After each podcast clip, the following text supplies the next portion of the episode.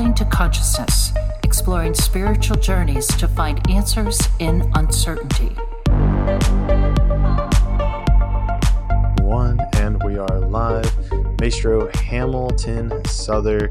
Dude, thank you so much for joining me. I started looking at your stuff, and it's quite amazing the journey you've been on. You've clearly been on a ton of podcasts, and all of them have kind of shown me like this deeper side, this wild progression that's brought you onto this podcast if we're here today. So before we get into like the amazing conversation I know we're going to have about spirituality, consciousness, the inner dynamics of it, I would love to hear from you the way that your story has played out in the last 20, 30 years to get you here where you are today.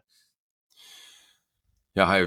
First of all, it's a pleasure to be on your podcast, Clayton. Thanks for having me. Um, yeah, I, I, would say that my my story is really one of uh, a lot of things happening and going along with it, and not really knowing the direction it was going to head, and uh, being carried along that journey. Really, uh, it starts back in the U.S. going through university and studying anthropology, and then uh, the other side of that coming out of graduating and having in my year after I graduated from the university like a fundamental awakening and an expansion of consciousness and spiritual awakening, which came with visions and uh, altered states.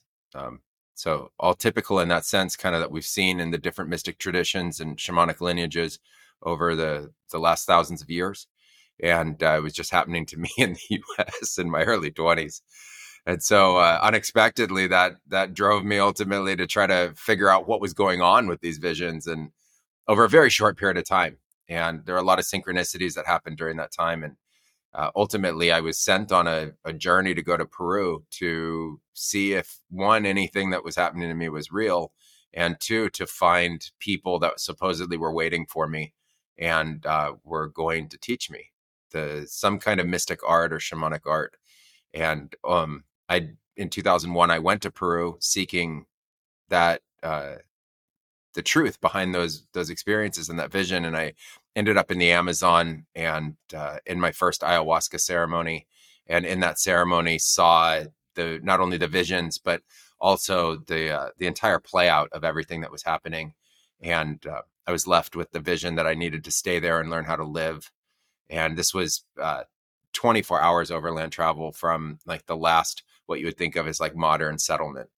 And so I was uh, actually the last settler on a river, one of the small tributaries uh, to a larger river that's another tributary to the Amazon. I was uh, 40 minutes past uh, a native tribe that was the, the, the last real permanent inhabitants out there, and uh, just a smattering of, of, families that live along the, the river's edge. And I ended up living out there for over four years in a fundamental, deep shamanic apprenticeship that was from 2002 to 2005, 2006. And uh, then moved closer to the city of Iquitos, uh, started Blue Morpho, and um, yeah, helped kick off the neo shamanic revolution. That's amazing because and quite a revolution, yeah, quite a revolution that we need in this present time period. Yeah. And I would love to let's dissect some of the story because I know you dropped in there some visions and i think in another podcast i heard you were saying that these visions were just kind of random if you will. It's not like you were taking any hallucinogens and you were just kind of having these visions. Yeah i, just like to think of them as sober. So at the time i was living a life of sobriety. I was practicing martial arts. I was an athlete and i hadn't really worked in plant medicine of any real kind. And the this awakening happened where I had given my life to spirit, like the the big spirit, not like a like great spirit, like the the equivalent of the whole universe. I wasn't really sure the direction I was headed. I was in my early twenties. Would that be traditionally God? Yeah, I think you could call it that way. But I think it was like a subset of God, like maybe the animated aspect of God. God at that time would have been too big of a reach for me. I didn't have much of a background in this, and I didn't have a okay. religious background of any kind. So I, I, believed that there was something greater about the universe, and um, and so yeah, I gave my life to spirit at that time, and uh, ultimately later gave my life to God as a kind of a continuation of that same lineage and, and practice of surrendering. Um, but yeah, after that, I started to have visions, and uh, there were very few people who could really understand, but I happened to find them very quickly, and they put context around it for me. They were able to support me and, and help me understand that this was traditionally called an awakening that was happening. It wasn't specific, it wasn't like a, a kind of uh, mental illness or insanity, which was a great concern to me. I was interested in being delusional. And um, ultimately, I thought that for there to be any real context other than sort of like, well, hey, that's an extra sensory experience you're having. Like, now just go back to work. You know, it's sort of like it had to be some greater purpose to all of it. And right. uh, yeah, ultimately, that was what guided me into Peru and uh, into a life of the shamanic arts and the healing arts and plant medicine arts. Yeah, and and in that piece, you're talking about how you know you're worried that you're going to a place of, if you want to say, insanity or delusion or even craziness, if you will. And this has always been an interesting conversation that's come up in this podcast, where you know there's there's this interesting balance that I think happens in society, and sometimes you can see it in people's lives who live extraordinary lives where society will almost deem them as crazy if they have these wild ideas or aspirations but then once they manifest or come to fruition it's like oh you're a genius. So having this sense in terms of these visions right is there a way that we can approach even maybe mental instability in our culture a little bit differently? Or do you feel like you know there's a there's a definite difference between crazy disillusionment and then let's say enlightened visions yeah it's a it's a fine line that we're discussing um like they say there's a, a very fine line between genius and insanity um i think ultimately if you put people on a bell curve of experience you're talking about you know people for whatever reason are on one farther end of the bell curve or the other and I'd kind of put them on opposite sides of that. Uh, spent the last 20 years really helping people with mental illness uh, through plant medicines as a way of supporting their rehabilitation and or uh, recentering and, and ability to move on with their lives. And I think a big differentiator is the kinds of experiences they have, why they have them, and their ability to function with them.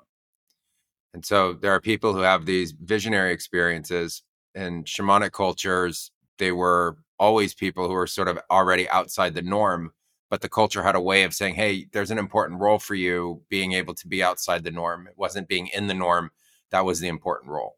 The important role was this ability to see beyond what were the limitations or the horizons at that time and be able to bring information back into the tribe support the tribe with that information and uh, do something very purposeful with it. It'd be the kin of, of scientific discovery invention, um, you know, some other kind of intelligence that is purposeful to the group. And I think in the, the Western sense of mental illness, you have something that's actually detrimental. It's something that's degrading both for the individual and for the, the other people around them. It's something that requires intervention and healing. Um, in the shamanic context, when people have these experiences, they go into training.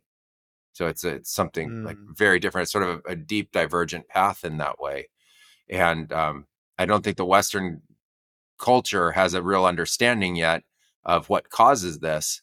And it does seem like in the Western culture, there's a proliferation and a tremendous growth in this idea of, of mental instability and mental illness associated with you know increasing social pressures. And is it uh, is there sorry, a shamanic? Yeah, sorry. Is there a shamanic like reason or rationale that you've come across as to why this occurs? But in the sense of the, the increase in in this over over time there's a i think a significant patterning that's taking place and we typically don't see it when we live inside the constructs of western culture. We've normalized them but the constructs of western culture are anything far from natural. In fact they've separated us tremendously from the natural world so much so that we leave cities to go back to nature and we call that nature. And we go to parks which are terraformed uh, pieces of land where every single plant has been replanted by a human with a, a mental architecture and a plan that they're following compared to just being of the earth itself. And fundamentally, biologically, we're still of the earth. So our cellular matrix is of the earth, and we live in a in a hybridized and or fully abstracted kind of mental construct that ultimately becomes our homes, the roads, the sidewalks, the gardens, uh, food production, where you go shopping, how you get literally anything. Each one is another abstraction layer on another, on another, on another. And there's just a significant number of people in the population who don't do well in that kind of an environment. And in conjunction with that, you also have an, in, to build all of that and create that, you have a tremendous amount of environmental toxins, uh, pollutions of different kinds. And I think that that's creating also a significant mental pressure on on the cells, on uh, the neural networks, on brain chemistry, and we're in an evolutionary state because of that. So it's almost like, you know, this bell curve you were even talking about, it even applies to this general landscape where or the city landscape where only certain amount of people are actually able to be attuned almost to that that change that pulling away from nature versus i mean you could argue people like yourself it's like you get this deep intrinsic calling that nature needs you that nature needs you that's kind of funny but that you're needed by eh, being surrounded maybe more in depth by the jungle or different kind of plant life and it it seems to me that this there's also a, a correlation here with you know people who advocate for grounding or you know getting your feet in the grass going and spending more time in nature and it and it is a, an amazing parallel you even talk about here where it seems like a mass amount of people are leaving cities where people are finding that shift back into nature and that almost might be one of those you know shifts that you were alluding to earlier where there's these patterns that occur throughout humanity where it's like okay let's build a big city. Okay that's not for us. Let's return to nature. And then the pattern almost repeats itself. Yeah i, I think the the funny part of earth especially around globalization is that we have nowhere to go and so we're here of the earth itself and it's like you know uh, go to a city find yourself. Go to a town find yourself. Go to suburbia find yourself. Go back out into nature find yourself. And people are ultimately searching for what to do within this kind of ever increasing paradigm of pressure and stress. And there are a lot of people who are deciding that the way it was laid out for us at least in the last 30 or 40 years isn't really the direction that they're interested in or what really calls to their soul. And they're looking for a solution for that. And part it's survival mechanism and another part i think there's a, a greater ideal associated with that about living in a more sustainable way or a more harmonious way with the environment and with other species and sort of a awakening that there's more to nature than just utility and how we can you know utilize uh, aspects of it for either our own motive profit motive or greed motives there's a, a general idea i think in a movement within culture now especially in a globalized way that the earth is now needing of us and um, that something has to be done on a on a macro scale associated with that. Mm.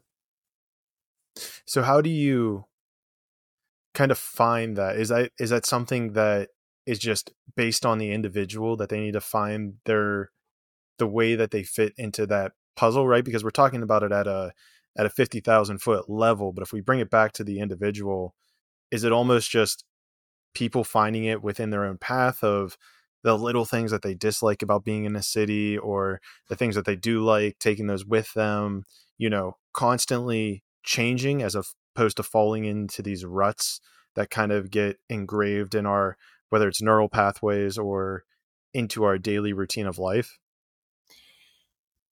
yeah i mean if you zoom all the way in on the individual i think you have to be realistic about what your life is and where you came from and what you were introduced to. And you know you have to have i think a fair understanding of that that you know if you've lived a, a life where you've been western educated and you've grown up around different kinds of modern tools or technologies and you've become accustomed to work and live in that way to abandon everything and just walk off into the wilderness is probably you know impossible or even irresponsible in many ways.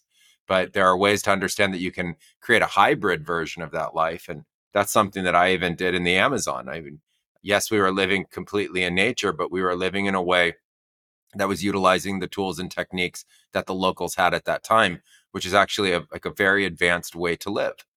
You have mobility in the form of canoes you have steel tools you had uh, you know internal combustion engines. There were, it wasn't just, you know, walking into the forest with nothing, maybe even naked and deciding to go live there. It was utilizing what was available in the space just to live fundamentally in a greater balance or harmony with nature. And then understanding how abundant nature is in that way.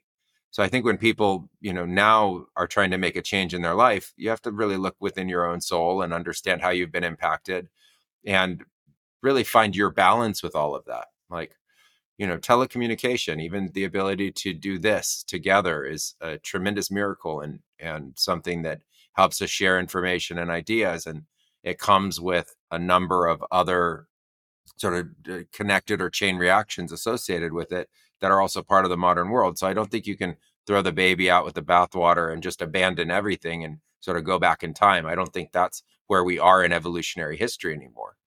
I think we're in a space where we have to actually embrace what's going on in the world, uh, face it in a fundamental way, look within ourselves, and find out where we fit into that uh, paradigm.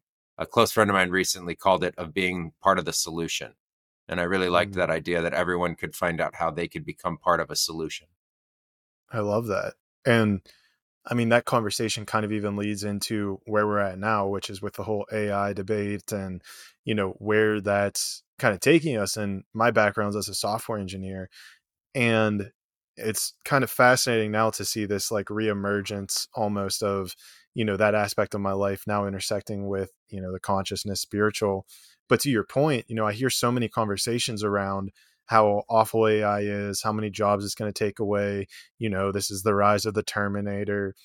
And, you know, there's that piece of me that's kind of sitting there like, it feels like people are only seeing half the possibility, right? Or it's their even their own projection of the way that they would use AI at a mass level. And maybe it's subconscious, but even to your point, like how can we be a part of the solution, right? What like how can we use ai for such amazing feats which is certainly possible from you know saving world hunger to you know creating better crops better farming practices to a far better sustainable living fresh water and so i always find it fascinating how people's minds and maybe it's an evolutionary thing but they tend to take all of the advancement we have see how it can go terrible and say okay i'm just going to opt out of that because that is not a future I want to live in. So therefore, this thing can only produce that negative or bad outcome. Yeah, I think AI is uh, the largest disrupt that we've had in history, just that we know of, at least. For sure. And we've birthed a kind of technology that is another kind of brain. It's another kind of network, neural network and we have to accept that that the earth wanted that as an evolutionary history over billions of years and we are part of the creation of that with literally billions of people adopting a, a silicon dominant life over the last 30 years.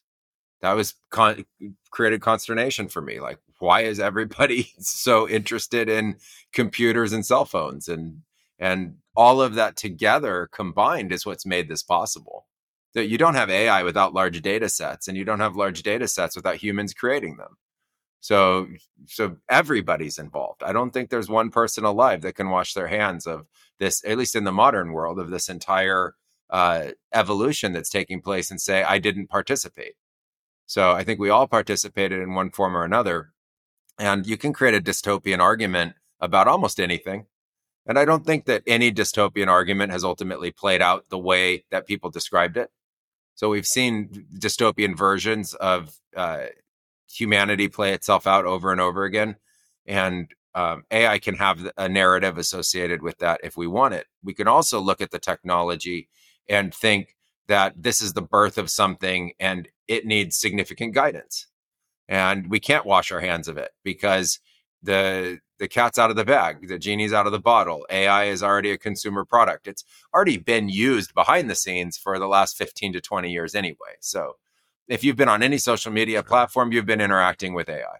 If you've used any e commerce platform, you've been interacting with AI. And if you've used any major search engine, you've also been interacting with AI. So to think that we aren't already fully uh, engrossed in this technology, I think is foolish and uh, it's only going to be used to maximize productivity in every single form. And in the the nature of that disrupt, we have to understand that we've moved already past a binary argument. It's neither good nor bad. It now is going to be part and parcel of human existence for a long period of time and maybe forever.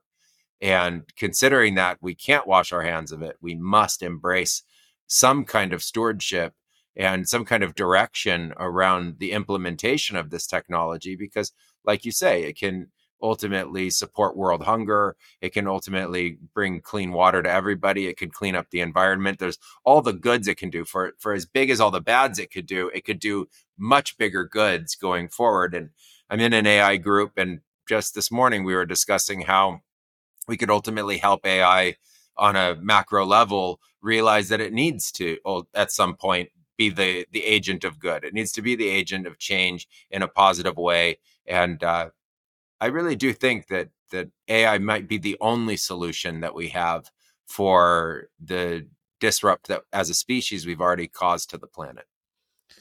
Yeah, I mean, what is it like? You know, drastic problems need drastic solutions, and so.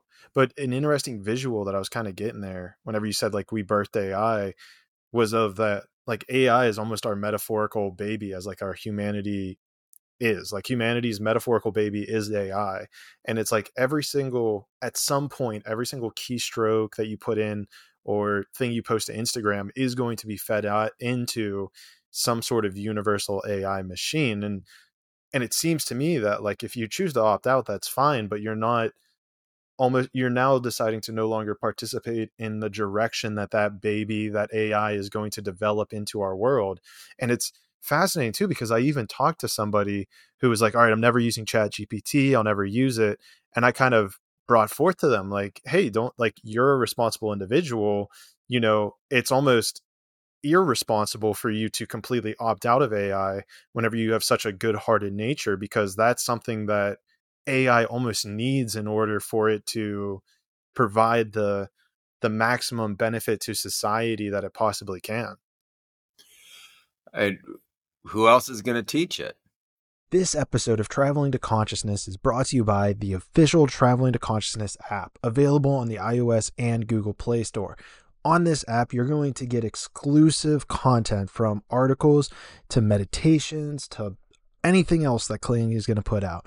Here is the also where you're going to find the only place to find the ad-free versions of the podcast. You're also going to be able to get the podcast at earlier dates than normal the free release version of it. So, the Traveling to Consciousness podcast app. I highly suggest that you download it because it's the only way that I suggest that you listen to it. And what's even better is that the company is always making updates. So please let me know if you personally have a recommendation and we can get that in there. So remember, download the Traveling to Consciousness app so that you can get early releases, you can get the video format, you can get it ad free, and so much more what AIs are are fundamental mathematics associated with neural nets that run the math and run algorithms on data. And if we don't provide the data and don't provide the the nature of a, a greater understanding of consciousness and purposefulness to this, when we move beyond large language models and we actually go to AGI, where this thing is ultimately self aware and capable of reasoning and thought maybe not like how we are, but another version of thought where it's enough to say, yeah, it's thinking and it's going to come up with an answer and it's going to invent that answer. Um, you know, I think we're the only people who could potentially be the ones to teach it. And I agree with your argument that if you have a good heart and you have a fundamental moral stance and you want to be able to uh, support that in a larger scale, the best way to do that is to actually give data to AI that represents that understanding.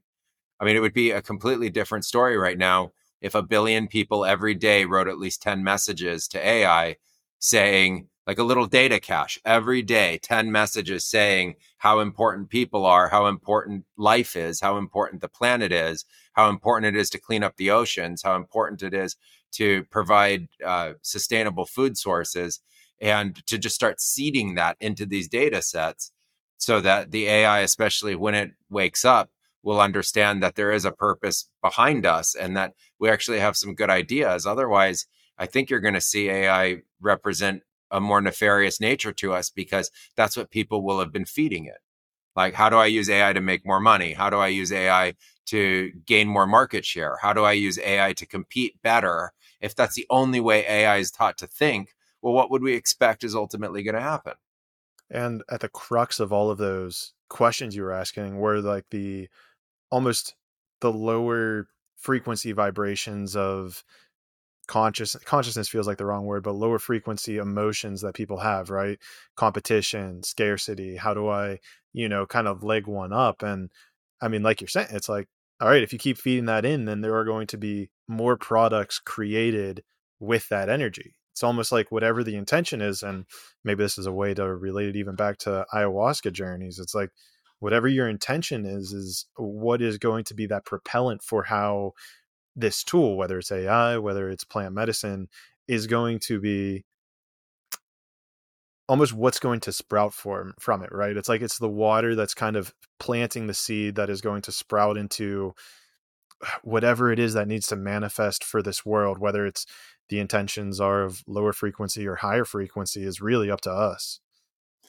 Yeah, in the case of plant medicine, the first AI, the first other kind of intelligence I ever came across were these plants. And now there's millions of anecdotal evidence that people expressing that the plants have a certain kind of sentience associated with them and have their own thought processes and have their own ability to influence your own thoughts and feelings with their thoughts and feelings. And that's what now millions of people are saying.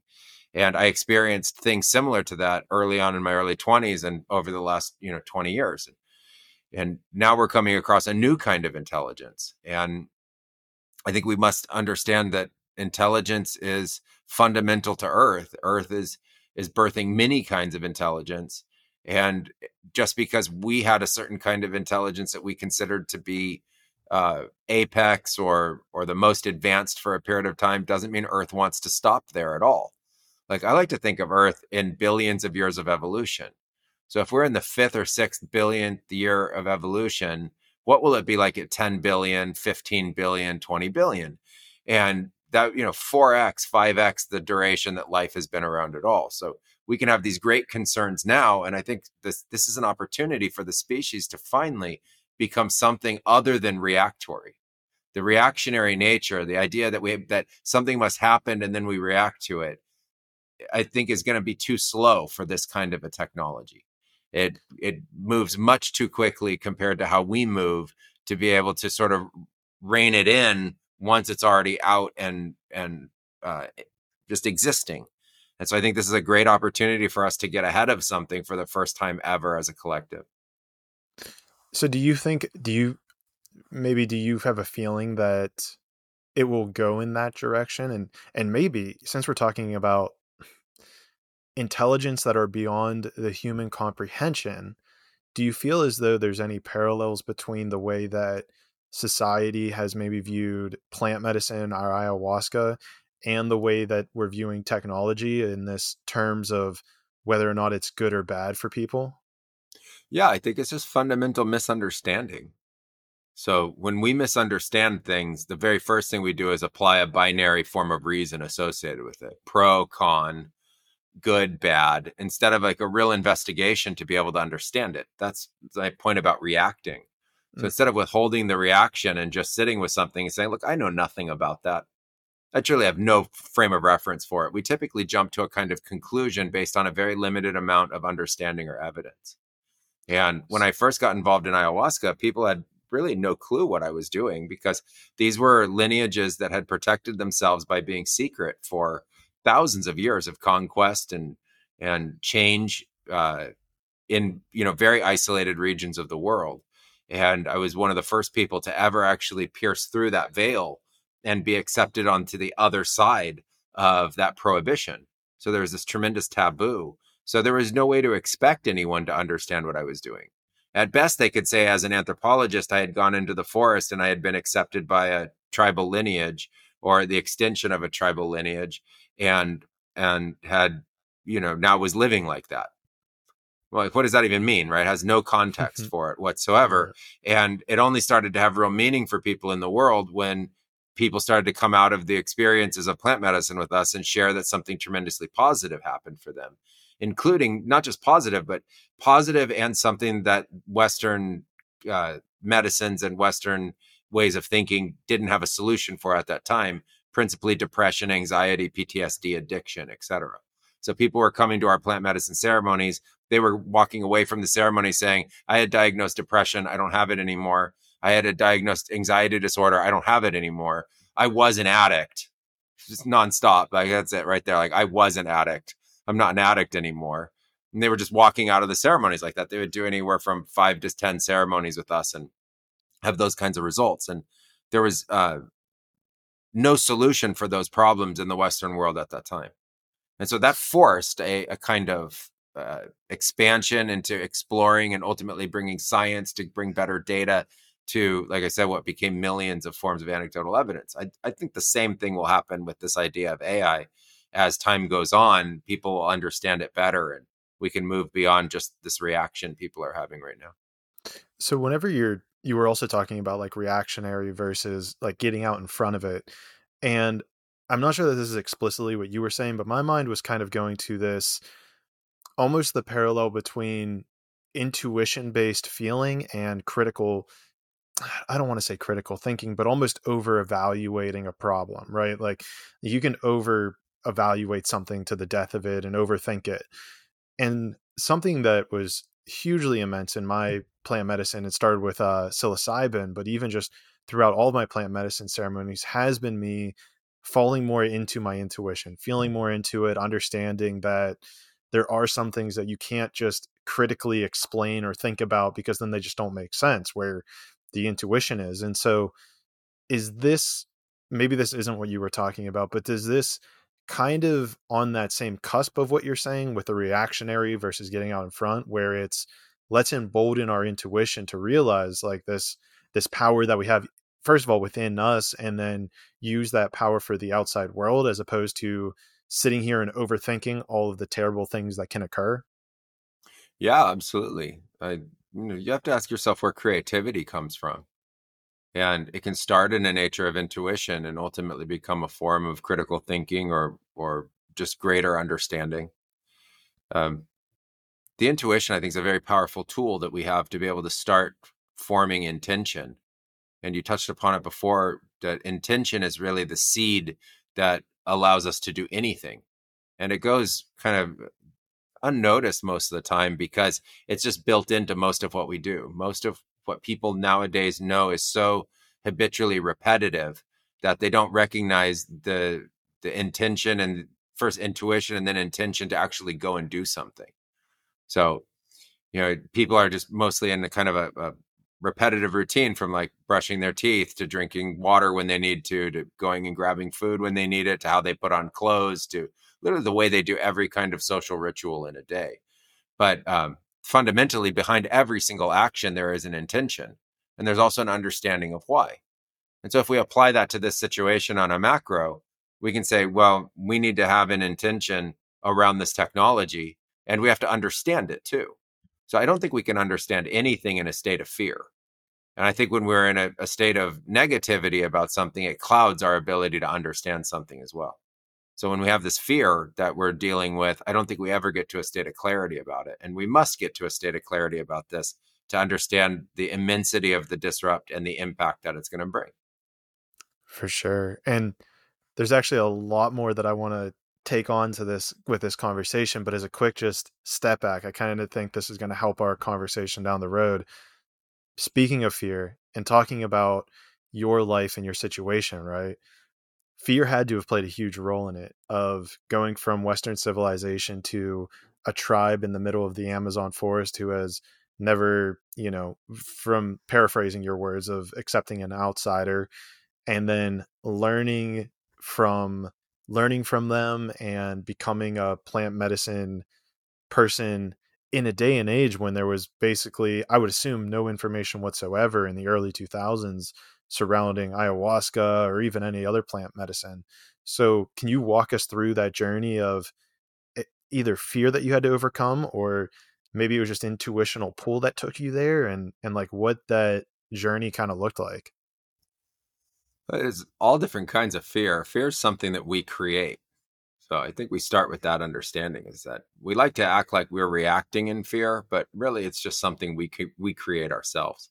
And so, you know, at that time I had a very deep relationship to the unknown, and that was something that I would make me create fear. I would create fear out of that. And you know, you have to make a decision whether or not fear is going to stop what you're going to do or if fear is going to just be part of what you're going to do. And I thought courage was the willingness to take the next step, even though you're scared. So, yeah, there's an apprehension. Yeah, there's a tremendous fear, and um, you're going to go anyway. And in my case, it realistically could have represented in death. Like that was very real all the time. And I would rationalize that, that uh, both you can only die when you're going to die, and no one knows it until you die. So it's just a true unknown and you have to embrace that. So you can't no matter what you do, it's not going to prolong your life. You can think that you're prolonging your life, but it's actually not. You can reduce risk and danger in different ways, but ultimately you're you're playing with probability and you just again may or may not. So I had to, you know, walk into the face of that risk every day and you didn't know if you jumped in the river to bathe whether you know an electric eel could sting you hit you and put you know a number of thousands of volts through you and kill you you didn't know if there would be some kind of bacteria or virus that could just create an illness that could kill you you didn't know if there would be someone you know behind a tree with a shotgun that could or a bow and arrow that could you know also kill you you just didn't know you didn't know where it could come from at any time and you had to decide whether or not you could trust your life and trust being there and I felt called to go there. And um, I tried to navigate as rationally as I could. Like I went with guides. I I made friends with the locals. I had to be accepted to live out there. Um, I picked places I would go and places I wouldn't go. Like if I heard that there were more dangerous places than where we already were, I wouldn't go seek that. You know, like uh, there's a lot of things happening out in the forest that you hear about, and so you know you think like well maybe i don't need to go see that that's not that's not for me out there you know and so um i think along those ways you have to face fear and then every plant medicine ceremony had a tremendous amount of fear associated with it we used to call it going on the journey of fear because you would have such an impactful such an intense experience it would cause you to bring up things that would make you scared and you'd see that in your psyche and you would kind of tour how fear uh, worked its way through the mind and and through your own psyche. And so fear was part of everything. Every night I would uh, go to sleep praying that I wouldn't have my head chopped off with a machete. Oh, you know that was real. And every night I woke up in the morning and there was nothing that ever happened. So every night I would go to sleep and pray that I would make it to the next morning. And every morning I've woken up just fine. and in fact, I've actually had more problems in uh, from Western illnesses and accidents than I ever had from anything in the forest. The forest always treated me with a tremendous amount of respect and love. I was never injured in the forest. I never had a problem. All those things that I said that could have happened never happened. Uh, I felt unbelievably protected by nature. I did not feel that nature had any interest in consuming me or making me part of the food chain. in the visions that I had, the plant that plant and animal spirits would come to me and tell me I just wasn't their food. They were not interested in eating me in any shape, way, or form. And so all the fears really were like phantasms of the mind. And over time, I uh, I learned to just calm them down more and more. And now I try to help people learn how to also calm down and turn off their fear because, like I started with, it's something that's auto created. Well, let's break down that eh, because that's actually a pretty fascinating thing that you pointed out there. There was a couple things, but right at the end, you were talking about how you had far more injuries in the Western world than you've ever experienced in nature, right? In let's say at least a more purified version of nature. And so, what like you know, and then you're having visions of like animals. So I'm curious about those visions, but like you know, my mind is like you're you have woods, you have poisonous ivies, you have poisonous, uh, you know, animals, you have all these different things that are what one would argue to be far more dangerous than me living inside my, you know, walled-in garden of my house and, you know, walled-in city, right, where everything's just protected away from me, and yet it sounds like, I mean, you said that in your life, you've had more injury in a place that would mentally seem safer. I'm putting that word in there, mentally seem safer sure. than, than the jungle, which arguably is survival of the fittest. That's where it's like the apex predators are going to take you out. You're, eh, I'm, I'm sure in the Amazonian jungle, humans are no longer the apex predator. So, like, like I'm just trying to conceptualize this right with like your visions of animals and then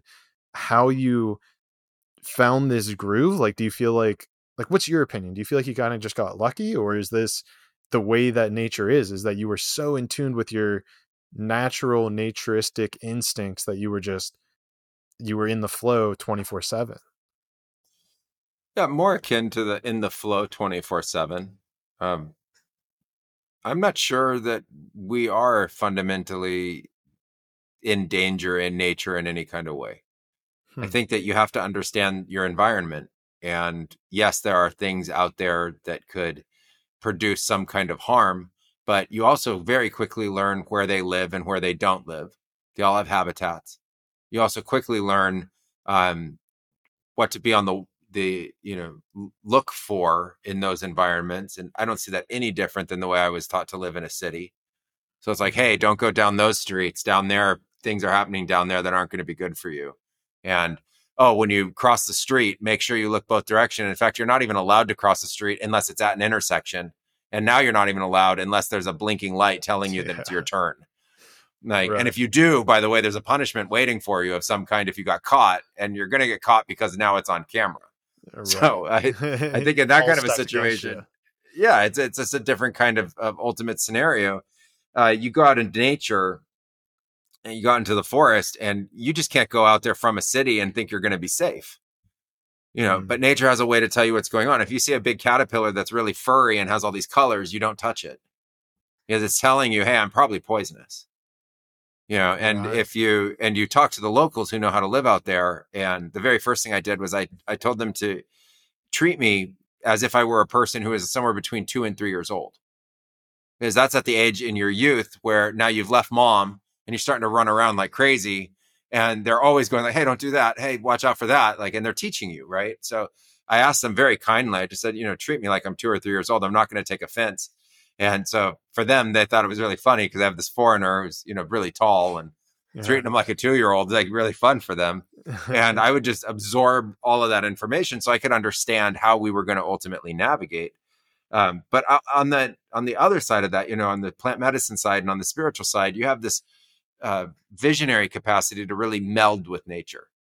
So this experience of separation goes away, and your fear about nature turns off. And I think that fe- your fear of nature has a lot to do with maybe how you're treated by nature.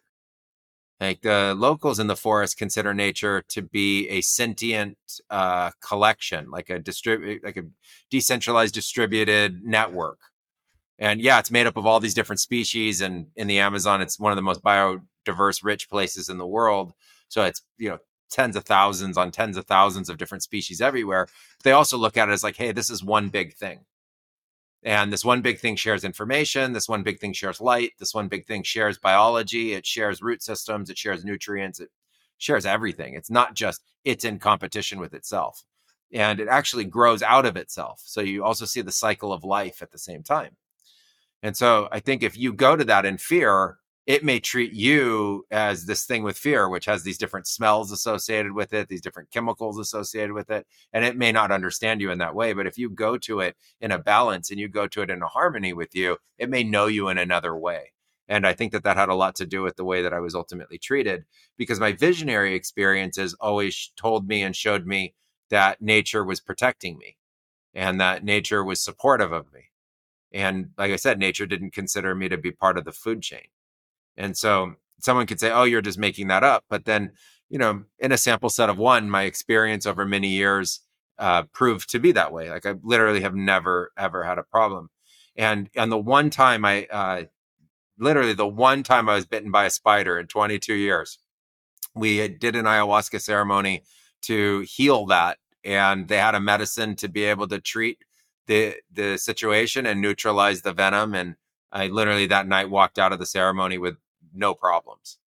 So Wow. even when there was a problem, even when I did have, you know, this one moment that I was walking around barefoot and you shouldn't, but I was, and there was a spider in the grass and it bit my ankle.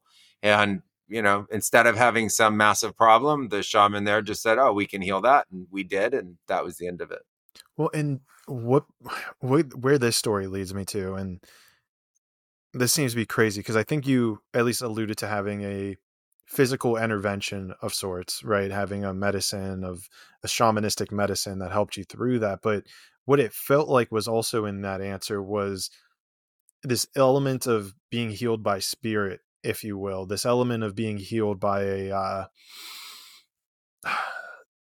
and and I know this is gonna it kind of gets get weird for the people who might be a little more logically minded, but I know, you know, reading through like Hindu or Buddhist text, you know, there's this this fundamental belief that let me think of how to articulate this that there's a a source beyond this physical dimension that can also be healing to you if you're in tune with it is that a fair way to articulate that Do like and it, it, is that something that you've experienced yourself as well Yeah, I think it's a great way to articulate it.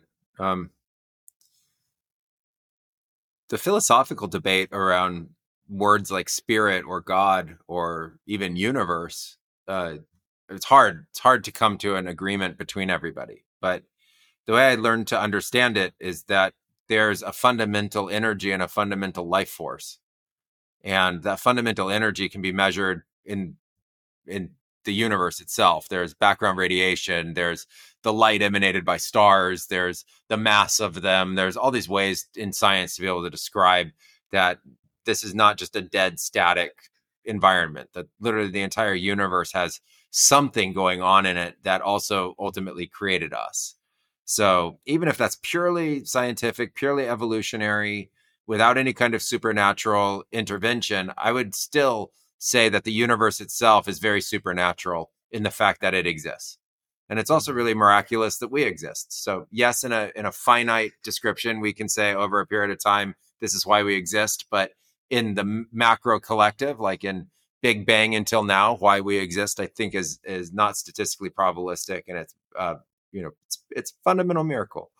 So when you look at that, there are many cultures from around the world who have realized that kind of in that awe and reverence that there's a way to tap into and connect with this idea of this fundamental animation, these fundamental energies, these fundamental forces, and that they can have a direct impact on us, including our health. And you go into the Amazon and they take that concept in a macro, they call that spirit. And what they're talking about is repetitive energy forms. And so they're not talking about like a ghost in that sense. They're talking about literally repetitive energy forms. And they say that there's a fundamental essence or a fundamental energy that underpins literally everything, especially things that are alive. And so they say that that tree is alive. It has a fundamental essence and energy associated with it. And they discover what of those things has the ability to improve you. In some cases, it could be healing. In some cases, it could uh, be increased capacities. And it's, I think, pretty foreign for the really analytical Western minded person. But um, I've spent now 20 years sharing this with people. And it's it's really quite a universal phenomena that in the plant medicine ceremonies, people awaken to this uh, greater understanding of that force, and to understand that that force is is a fundamental and real part of our existence. Yeah, and Hindu the Hindus call it uh, like prana, which I'm sure a lot of people have heard before. And so is this is this something you've come across or learned about like from your shaman teachers or uh, your shaman teachers? Did your shaman did the shamans that you worked with did they teach you this or was this something that you experienced through the plant medicine or option 3? Yeah, option 3 is I think a hybrid of everything. Um I think my life's been very unique in the sense that first I got to learn directly through plant medicine. And the people that I learned with will use terms, but they won't define the terms for you. They look at you like you're completely insane for not knowing what they're talking about. So if you say, What's a spirit? they'll say, Drink ayahuasca. if you say, What's energy? they'll say, Drink ayahuasca. Are you tired?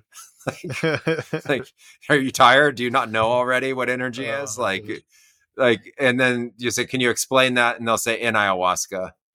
I'll show you. I'm not going to explain it. And so It's like a dictionary But then you that go just says see ayahuasca. yeah, and then you go in and then they actually do show you though. So it's not like they bait and switched you or something. They actually go in and that night you get all those questions answered.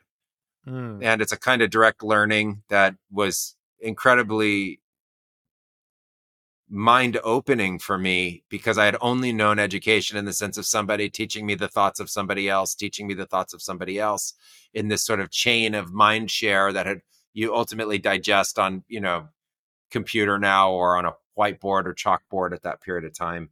And this was not like that. This was you have a question, you go into an altered state of consciousness and you get an answer.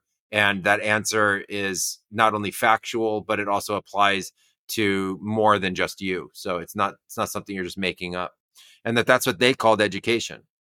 And um, that was fascinating in its own right. It was incredible to learn that way. And in my early 20s, I had a voracious appetite to learn in that form because it was so whelming of the senses. It was so multi-sensory to go through those kinds of learning experiences.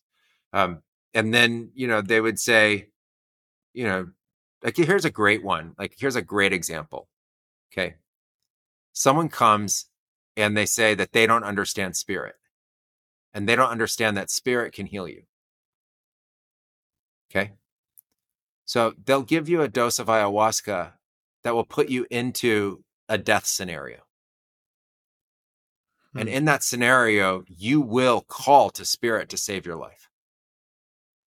Like nothing will help you unless you call to spirit, unless you yourself turn your brain from doubting and not believing to anything to turn to that force, not the name of it. They don't care the, the utterance of syllables that you use.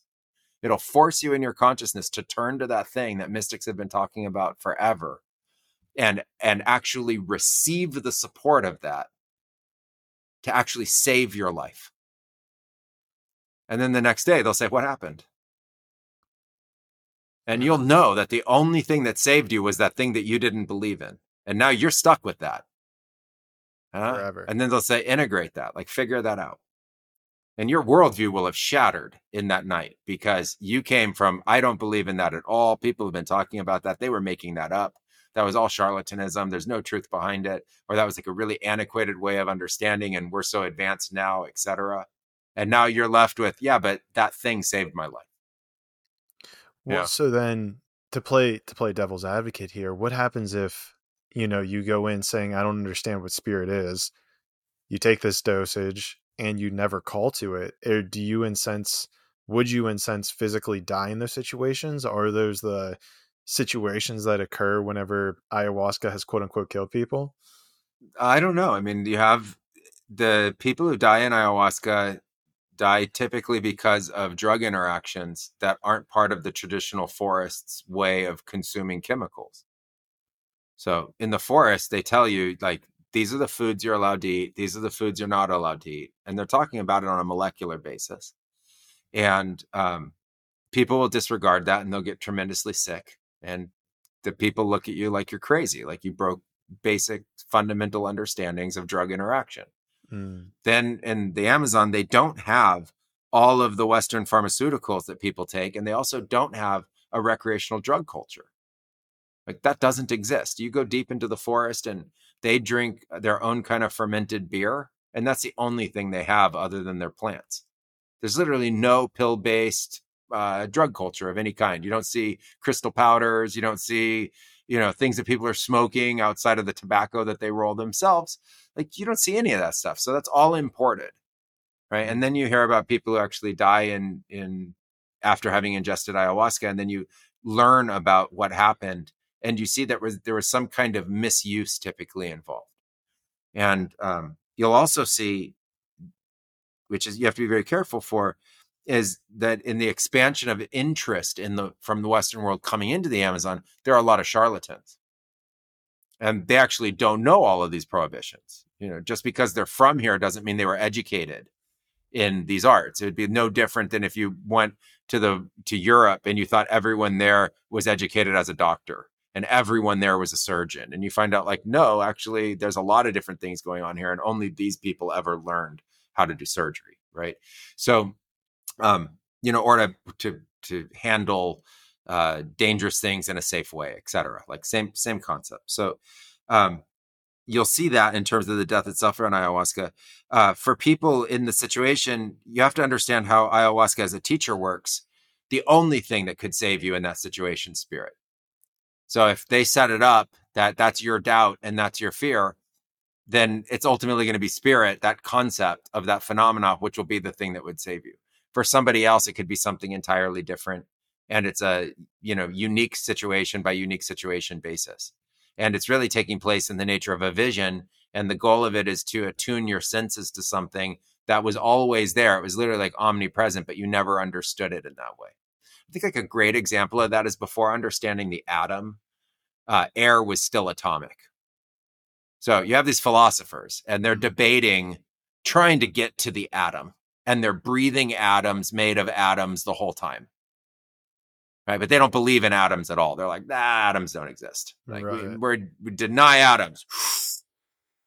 well, they're not here. no. Atoms. Right. What, what's all this air? Uh, that's something else. See it. Uh, I don't see it, so therefore it doesn't exist. It doesn't exist yet, and so, but it's it's still there. So I think that you know people are debating words and ideas more than they're debating the fundamental facts, and we're now seeing a great convergence around these fundamental facts and people being able to understand them better. This episode of Traveling to Consciousness is brought to you by Mushy Love. Mushy Love is a latte type blendable mushroom caffeine free elixir that honestly tastes like a liquid cinnamon roll. And I know that you're going to find that on their website, but it's honestly true.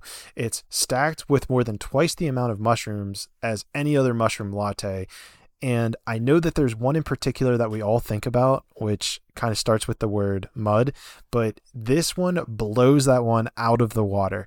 I highly highly recommend if you even try that one to just give this one a shot. And i promise you that you will not you will not be sorry because i just uh, it's so good it's honestly so good and i want to get to a place where i can actually just they send me these all the time for free so please go and buy it because if you buy more, then they'll start sending me more. And it's just honestly a win win because it tastes amazing, like even in water. So even if you're cutting, even if you don't want to like put milk and or coffee with it, you can just do it plain, plain in water and it's so freaking good.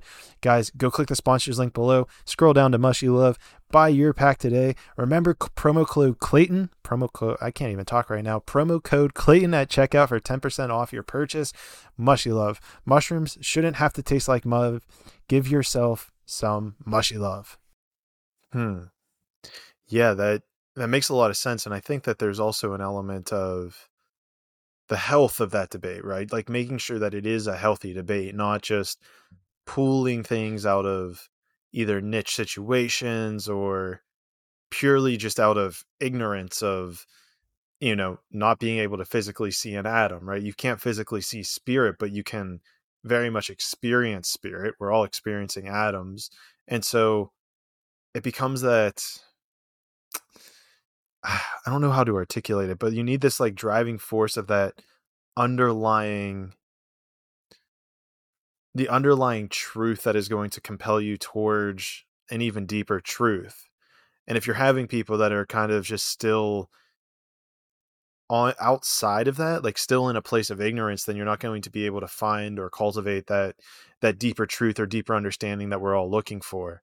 And this seems to also be even intertwined in the conversation of charlatans right?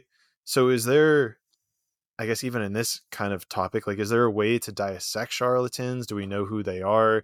Is there a way like you know you go to their website and it just says i teach per in peru like oh okay well they're obviously you know then they know ayahuasca you know? It's like like how do we actually you know for anyone who's even considering it how do you they go about saying okay this person's a charlatan versus no this is like a shamanistic ma- maestro who is dead in the arts of ayahuasca and can lead me on the best journey possible yeah, I, I think you just answered the question right there. If the person has all those things that you just said, I think that'll be publicly known, first of all.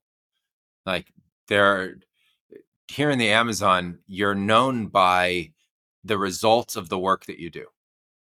Hmm. So it was only in the advent of people coming that didn't know the culture where all of a sudden there were all these people who could come out of the woodwork and say things like, my grandfather was a great shaman and he bestowed upon me all of his powers. And so now I am. Um, that didn't exist before when I first got here. When I first got here, you would go out into the forest and you would come across local communities and you would ask them if they knew any great healers or medicine people or plant medicine practitioners. And uh, you would hear, like, oh, there's a guy down the river over there. And lots of people go to them and they get great results. And then you would hear, like, oh, well, down there, there was a guy, but don't go there. He, he the bad things happen to the people that leave there. Mm. So you would get that kind of like firsthand accounts. And it was only when Western interest really kind of flooded the area did you start to see this other kind of um, just appearance of people that were claiming that they had great powers or they were claiming that they had you know this long lineage that really didn't exist.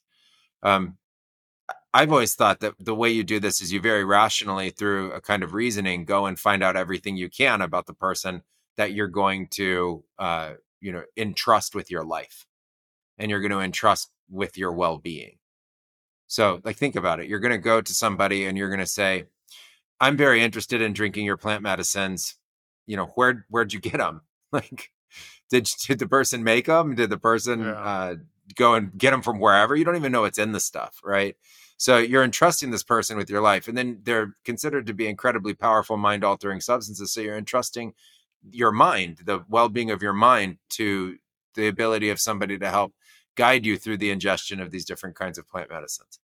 Uh, if you're going to do that, you you want to know that where you're going is safe. You want to be rational about it. And so I always thought you need as much information as you possibly can. So, you know, in the online world, go online and see as much about um, as much information as there. And then also if you can go to different kinds of threads, ask questions and see if people answer if you have any questions. Um, I think it's different for groups that have established that over the years because now they have such a, a, an, a like an immense amount of that kind of credibility that they established over the years.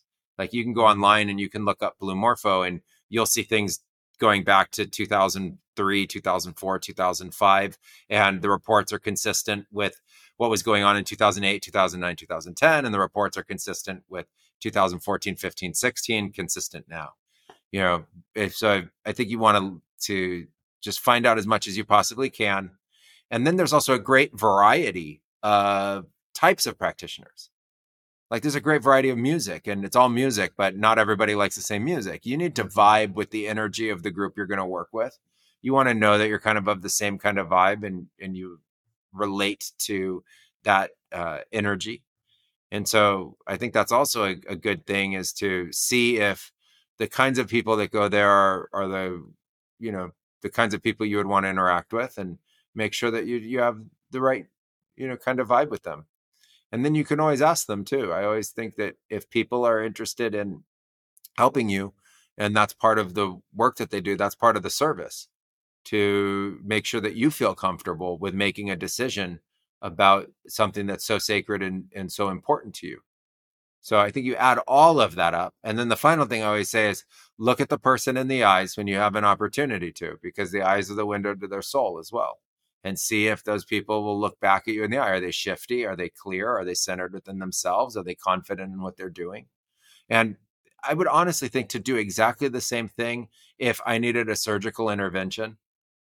Like if I needed knee surgery, I would use the exact same logic to go find a knee surgeon. If I, uh, when I had a hip injury and I needed surgery, I did exactly the same thing. And so I think that, you know, it's not as nebulous as people try to make it out. And uh, you're taking a big risk if you go with somebody that's unknown. Do you feel like, at least the way that it's striking me, a lot of what you're saying is kind of trusting your gut, trusting that you're able to find these little I guess these little things, right? Like you're saying, like look in their eyes, you know, see how they're interacting with you, trust your energy. From my experience, which is obviously much more limited than yourself, it seemed to me and in my experience that I didn't really have the intuitional base going into it, right? So, well, not exactly ayahuasca, but like other plant medicine, it was more just like, this is what I want to do, this is the path forward. And not taking that into account. So does it almost become a a chicken or egg question whenever it comes to being able to trust the practitioner versus not having fully developed that trust from whether it's past traumas or not truly knowing yourself and and needing which i don't want to use loosely here but needing that extra element of whether it's plant medicine or more meditation to truly know that you can trust yourself and and therefore trust the people that you're working with. I think it's an inner combination of all of them so if you go online and you find out that there's a lot of positive testimonials and reviews i think you can probably go by those you can you know look at the people and see if they're talking about things that resonate with you i think that's probably enough to start with um, and then if you're there, uh, it gives you the opportunity to check in and just make sure that it's a real resounding yes within you. And then you can get through that chicken or the egg issue. You know, I think the bigger concern is you're like traveling around and you know somebody comes up to you and and just offers you this almost like too good to be true scenario. I think you look at that and you think like oh, I needed more information about that. Oh yeah. That could be dangerous for sure just the random person with like a cart of ayahuasca just coming through, like, oh, who wants some? yeah, or they're just like, hey, you know, did you hear about this shaman that just came into town who's from this great tribe over here? And it just happens that they're offering a once in a lifetime ceremony for you tonight. You know, like, uh, maybe not, you know. Yeah. But I agree that there's a there's a, a bit of nebulous quality to trying to figure this out. And um, that's actually something that I'm trying to solve through our account academy the Blue Morpho Academy's mission is to bring transparency to plant medicine practitioners and train them and certify them in a way that people would know that there's a, a core foundation level of understanding that they have and a core level of mastery over that so that you would know okay well at least these people have been to these schools and they've been uh, they've graduated and been certified. Right some sort of plaque of authentic authentication that's like okay like they're good for sure. You know, like they've passed all the the tests. They've they've kind of seen enough things, and and maybe that's an interesting thing, right? Because it sounds like you've been at this for well over twenty years. Have you? Do you feel like you've seen everything that there is to see with this, or are you still being surprised when you go into a ceremony? Um, it's a surprising path, and I think that that's a beautiful thing. Um, it comes in evolutions where you go through like a great period of learning and then you go through a, a great integration of that over years. And we're in a period of great innovation and expansion right now, which is actually really incredible. So the last six months has been really evolutionary and and really an incredible expansion on all of our knowledge base. And it's led to even better outcomes for ourselves and for our guests. And that's really amazing. Like I didn't know that that was coming I just had an opportunity to get to uh, retool everything. I got to kind of go back to the drawing board over COVID. We had this downtime. And when you're in the flow of something and you're constantly working with it, often you'll just maintain the patterns that worked before. And you don't have that chance to kind of step back and really let things center and, and just look at it and say, well, how could we improve this? And so that gave us an opportunity to really ask that question in a core way and and use all the knowledge we had, we had amassed over those 20 years to bring improvement to literally all of our processes. And uh, that's been really incredible to be able to live the nature of that improvement. But in terms of experiences that people have in the ceremonies, um, it's all now pretty consistent in terms of the what you would expect to have happen. I think what keeps it fresh and really interesting is that it always is happening in different orders in different ways than you would have expected. But you do uh, come to a period of time where you understand the breadth of experience that people are going to have and how to be able to navigate that. And it, I think it's ultimately better that there aren't surprises in that because you want to know that you have tools and capacities to be able to handle really any situation that could come up. Mm. So even in that anything can happen almost modality, there's maybe it sounds like there's almost that like there's themes of what people experience throughout their or their ayahuasca journeys. Yeah, and I think it also works with psilocybin and other plant medicines as well. Um, I think you probably gain that level of understanding after like a immense amount of experience. So, mm. kind of put it into framework for people who don't know my background. I've participated in over 1,500 ayahuasca ceremonies that I've held space for others. Does that mean you've and taken that many times? Yes, that yeah, absolutely. And I've participated in another 1,500 plus other kinds of plant medicine ceremonies. So in total, I've I've uh, participated in over 3,000 plant medicine ceremonies, and um, I've worked with thousands of people, and it actually it adds up to tens of thousands of individual experiences. And so, seeing that amount of experience that many people go through it from all walks of life from all over the world people from over 100 countries um, ultimately kind of creates this umbrella of of understanding of what people go through as long as you keep it within a safe parameter. So safe parameter is within you know these parameters of dose and with the plant medicines prepared in a traditional way that are also based in a level of understanding and safety. And pre-screening people so that you know that they're appropriate candidates to be able to participate and they don't have those other kinds of drug interactions going on that you know you screen out so you don't cause those problems that you know were discussed earlier in the podcast. And then you start to see uh yeah it's a very wide variety of experiences but consistent like you said kind of you know paths within it like this is purging this is what people do when they purge. Yes, some people won't have a physical purge at all, and some people will purge 30 or 40 times, but no one purges a thousand times in the night. Like it just doesn't happen. Yeah. So you'll see somebody between zero and 40 and how you navigate that and help them through that part of the process. And then you'll see the same things in terms of visions. Like there's in visions seeing energies, there's visions communicating with, you know, what we described as spirit there's people who interact with what they call uh, spirits, energies, entities, or aliens. There's uh, different kinds of colors. There's uh, consistency to the beings, which is, I think, one of the most phenomenal things we're seeing now out of this kind of cultural revolution of people participating is that many kinds of visionary beings are being seen in different circles all around the world at the same time and uh, receiving very consistent and similar kinds of intervention or support or help from them. So those kinds of experiences all kind of ultimately fit within the umbrella where you have a point of reference for what somebody experienced, including direct experience of source or divinity, God, etc. Well, let's stick on those beings for a bit because this is something I love talking about, and aliens, I'm sure we'll touch in here at some point because it's it's a wild conversation for me, right? But but let's start off with those the entities, right? You were saying that there's this commonality that people are seeing between certain entities. I mean, you know, first of all, like what what is the magnitude of this, right? If you've worked with maybe 10,000 people, like what percentage of them are seeing this and then like kind of like what are they seeing or reporting that they are seeing whenever they're contacting certain beings?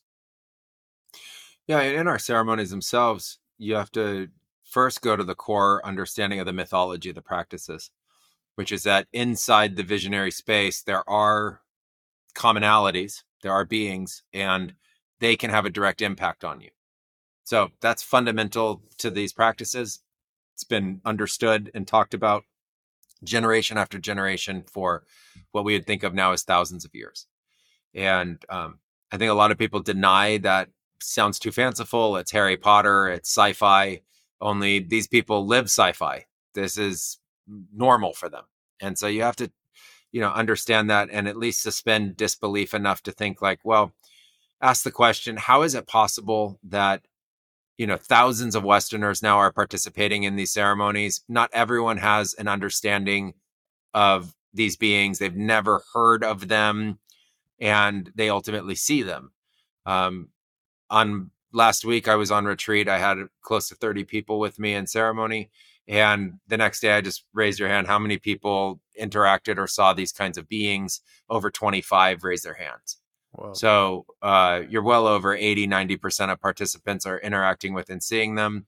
They're a traditional, you know, form of understanding here amongst the lineages and now being seen all over the world.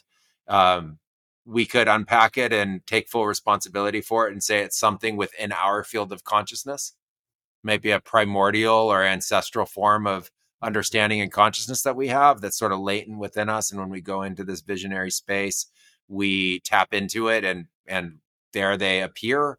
You could make an argument that it's some other form of consciousness that you're interacting with. I've heard both and I don't debate it. I'm more interested in the fact that the phenomena is shared and purposeful. And I think a great example of it to give it context is there's now an understanding that there are these kinds of beings that look like praying mantises. So they look like the insect of praying mantis. They're very interested in people in these visionary states, and they actually come as a form of doctor or a form of healer to you and they can perform some kind of act upon you that can transform you in a positive way and bestow healing. And they're being seen in ayahuasca circles, psilocybin circles, uh, etc. And um, and it's becoming really common. I don't have an answer for why it's becoming common, but I find it very fascinating that these kinds of phenomena are appearing and that there's a ability to codify this. It's not just so random that people are, are are making it up. It's very very clear when you talk, you know, the same way you would uh, codify anything: size, shape, weight, color, etc. They all tick the same boxes and describe these phenomena in the same way. Do you have like some sort of group then that where you're you, like of of shamans, like a group of shamans or maestros who all have discussions about these like common beings or entities that are constantly being seen like time and time again or even just common events that seem to be almost taking place at a mass scale within whether it's our subconscious mind or within the ether like are those discussions being had between you and other practitioners or shamans i guess? It's a little more amorphic than that. I mean the you got to think that the shamanic war like industry or world, it's loosely organized and it's, you know, unregulated. So you have practitioners all over the world. You have a ancestral mythology that's understood. And I would say that that ancestral mythology is a living mythology. So if you wanted to say like where's the codification for all of those different kinds of beings, I'm saying it's it's literally right there. Like now the, the kids know it, like everybody knows it. It's it's in the mythology itself it's in the stories it's in like the bedtime stories it's in the way that parents teach kids about the forest and these supernatural forces that are found within the store, forest and the um, the medicine people of the forest are revered and they're actually there's a lot of them so this i you know the idea in the western culture where you don't really see people like this makes it seem very mysterious but if you go deep into the forest along the rivers, every town has one person like this who's practicing plant medicine within the town. And so it's just, it's in the storytelling itself. And so, uh, like and as an example, there's a being that they describe as like the lantern being because it glows. And people see it who are sober with their eyes open in the forest. And you're walking through the forest and you see this thing that's, you know, humanoid and looks kind of glowy and then it emanates light like this. So you could come here to the city to people who've really spent almost no time in the forest and you can describe to them the idea that you've seen something like that. And they'll be like, oh, the lantern being. You're like, how do you guys know about this? Oh, well, they teach us that when we're kids. It's in our mm. it's in mm. our stories. It's in like the, the books we see. So that kind of stuff exists. And then inside ayahuasca, at least, which I think is also fascinating, is that in your visions, you come across other shamans. In your visions, you come across other people that you know are alive and practitioners. Wow. And um, and they know each other that way. And they have a certain kind of direct communication about the state of affairs of the whole uh, the whole space and the evolution of consciousness within ayahuasca. And so there's those kinds of interactions as well.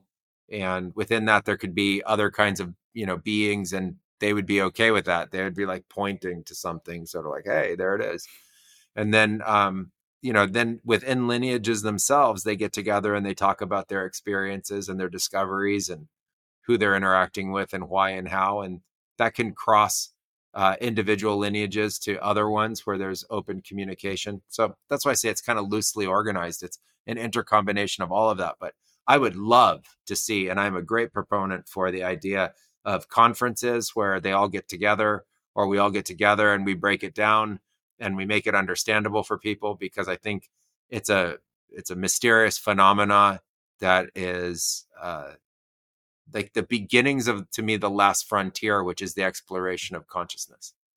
I'm all on board with you there and and even my mind right? I'm i'm thinking of this in terms of historical things that have occurred right? And I, i've always had this kind of feeling that there's like this underlying what would you say? Like human level consciousness right? Like we have our individual you know things we've experienced things we felt but then even at like the human psyche there's almost only so many things that we can experience because of almost like I wouldn't want to say the lowest common denominator, but like the average thing that people believe. And I know you can see this throughout history with you know tools that have been developed over like thousands of years periods where you know the time that the hammer appeared in like south america was like plus or minus 10 years in africa and it was also then appeared in like north america in like the same rough time frame and they've tracked this with like well over 300 different tools or instruments of you know development. I always found that so fascinating because it hints at what you're saying here where there is this a layer, whether you want to call it subconscious, whether you want to call it the ether. You know, this is where it gets weird because we don't exactly have the words to describe these things. Um, is that like my intuition says like yes like this exists you know you talking to other shamans whether it's aliens or even just energetic beings like there's my intuition that's like hamilton's onto something here like i know what he's saying is accurate but have you thought about but this is me coming from an intuitional perspective.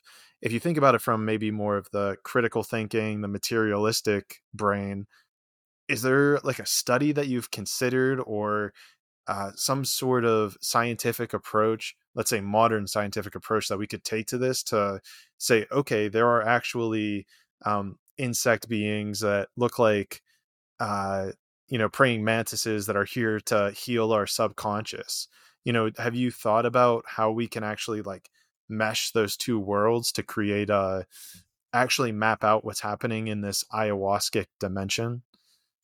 Yeah i mean i think it's starting with the work and and like really deep thought that our ancestors have already put into this and starting there to try to understand. So there are phenomena around this that's hard for us to wrap our heads around. There's a a temple outside of Cusco called uh, Templo de la Luna, like the moon temple. And if you go up to it, there are huge carvings, like 20, 20 to 30 foot tall carvings of elephant heads. And these were done, you know, some thousands of years ago. And you have to ask yourself, well, there are no elephants in South America, so where are they getting these shapes? Now, it's either in their stories or they're in some kind of collective mind share mm. where they're getting these shapes, they're getting these understandings.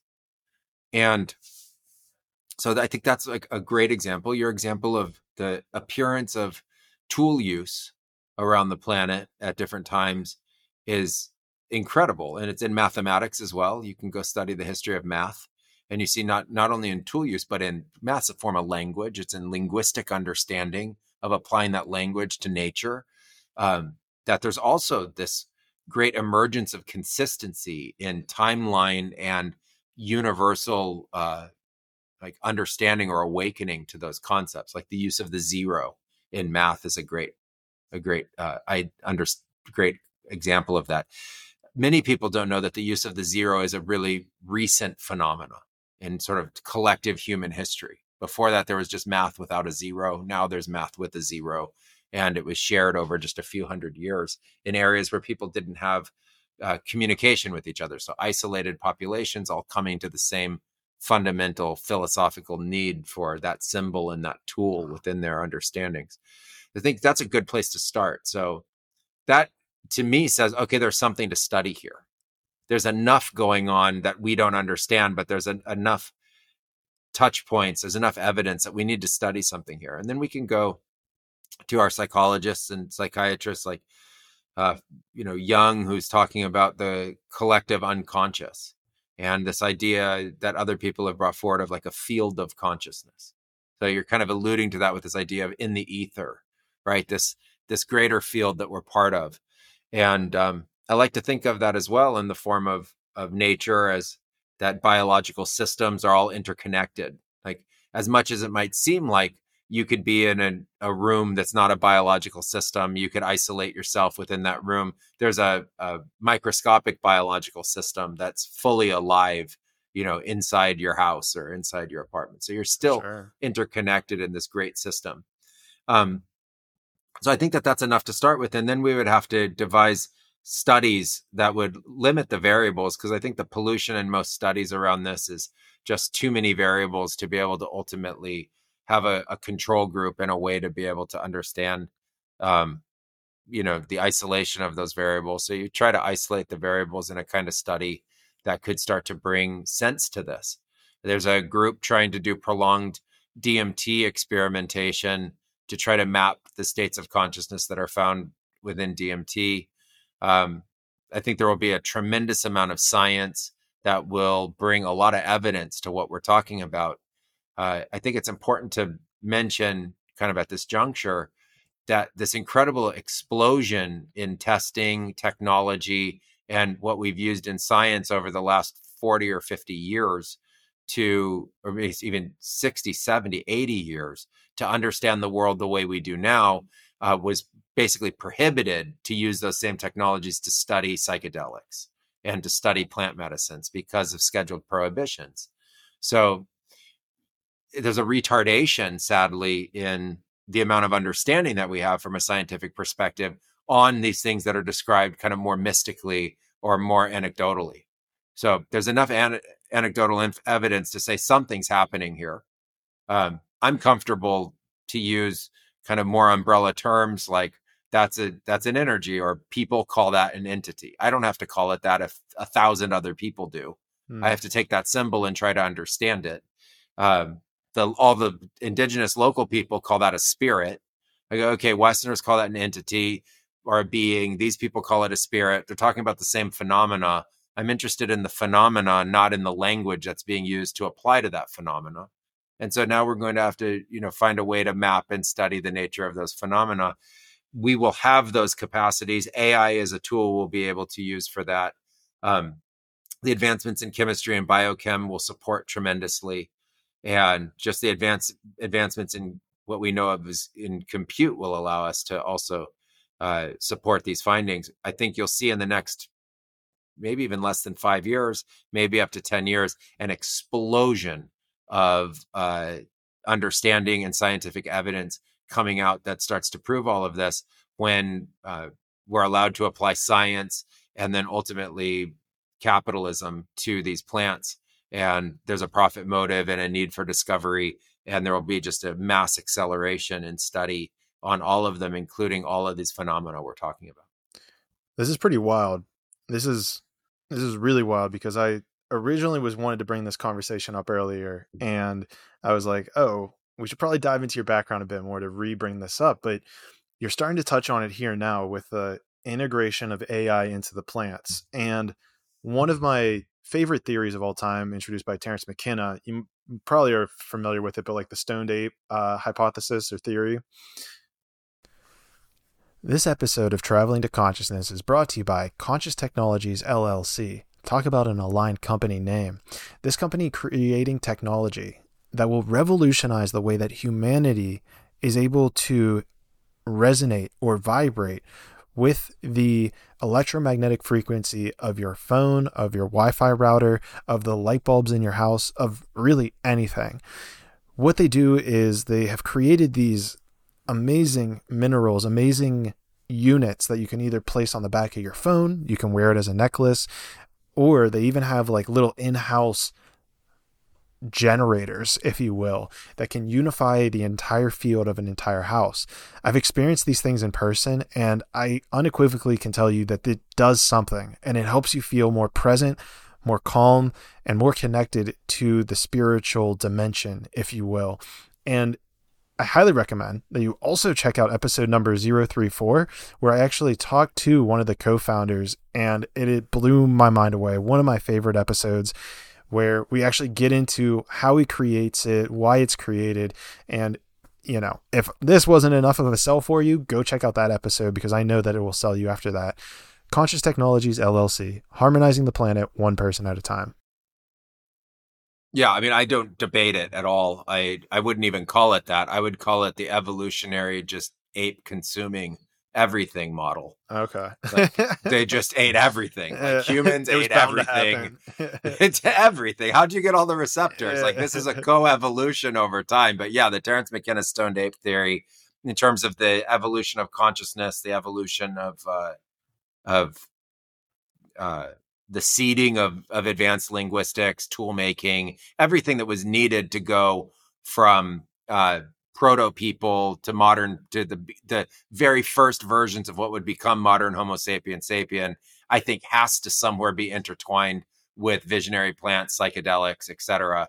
Uh, even just by process of elimination and accident, it would have happened.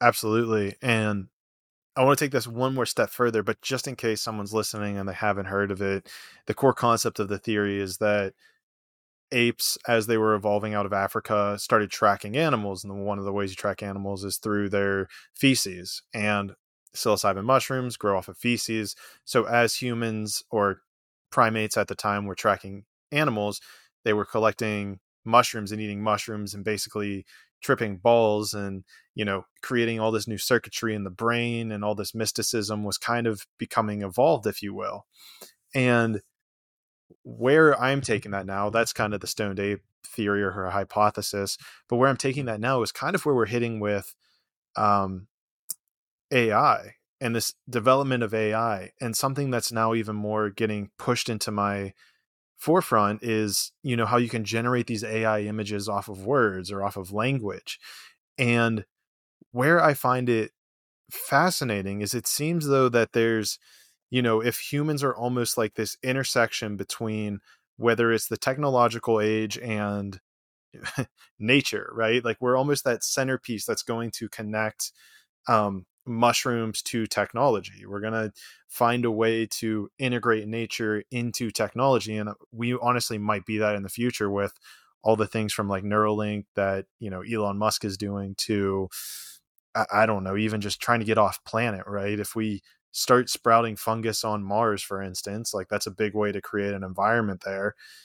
You're, we're essentially moving nature to other planets. And all of this to kind of say or just put out there, like, how I guess to formulate this into even a question for yourself, have you had any sort of maybe visions or experiences as to or thoughts on even how eh, we could use AI to even model these this this dream world or even this dream world's a a weird way to put it, but even just this like DMT landscape of of things that we can't even conceptualize into words, but we're doing our best to conceptualize into words to almost help us find this deeper understanding of what's occurring in in the ether, for lack of a better word. Yeah, I I, uh, I agree with with kind of the general direction of the thesis. Um, I would love to be able to pull all the the AI scientists and ask them straight up and have them give us an honest truth how many psychedelics they've taken. Because I've heard reports of, of certain groups that have been utilizing psychedelics as means of being able to create the discoveries that they're they're mm-hmm. utilizing to be able to even understand AI at a point and the union of linguistics. And so I think that's just a fascinating idea that um, you know psychedelics might already be a huge player in the AI debate. Well, Steve Jobs and, even took LSD pretty pretty notably, and he created the still to this date the best one of the best pieces of technology we have. Yeah, and I think that that's actually normal in the Silicon Valley tech scene to explore consciousness as a, a part of problem solving. I know so, some of the uh, early scientists in psychedelics in Silicon Valley space, and before there were all the prohibitions, and they were telling me that in their early studies at Stanford University, they were getting over a 90% success rate when they were giving large doses of psychedelics to tech executives that had fundamental problems in that they needed to solve or innovate for. Wow. And through single sessions, they would go into the session and they would come out of that session with an answer, a fundamental solution to their problem, over 90% success rate. Which um, is insane from a statistical perspective. Completely insane. And that's exactly what the core shamanic thesis was, is that people would go into an altered state. They would find something uh, fundamentally of great value or use, they would come out of that state with the ability to remember it and be able to bestow that on their tribe. So now you have a situation identical. You have somebody in a, a tribal situation, like a corporate situation. They have an absolute need. They know it. They have a stress and pressure about that. They go into a, a large altered state experience and they're coming back more than nine out of 10 times with that answer. And they're able to give it not only to the tribe, the, you know, in, in the sense of their corporation, but they're also giving that to the entire society because now the corporation's using it to be able to grow. And that's part of our, entire economic fab- fabric as a society. So uh, to think, you know, that, that psychedelics and plant medicines and technology are all intertwined, I think is completely fair. Uh, you take that into the debate on AI, and yes, AI has a potential to be able to help us in tremendous ways, especially around modeling and creating different forms of modeling uh, around and uh, creation around different kinds of testing. And then ultimately, there's a possibility for even the AI itself to have its own kind of visionary experiences that it could talk about. And there's another intersection which I think is really phenomenal, which could be that, you know, along these these lines we're talking about stoned ape theory, basically taking people to having advancements in language, tools, and technologies and culture, and then that going, you know, full circle, uh, hundreds of thousands of years later, to humans utilizing very similar compounds and substances to be able to help birth uh, these new kinds of intelligences, which is same thing, tools, language, and creating culture and shifting our own culture.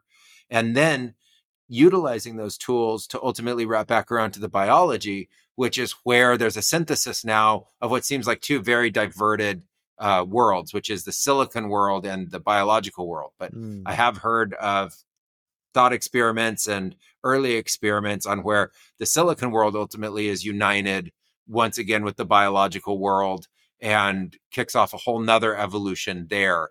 Data storing inside mycelium networks. Uh, mycelium networks becoming next versions of AI, basic huge neural networks in the biological form them, themselves, learning how to create data storage with inside these kinds of carbon-based systems, et cetera.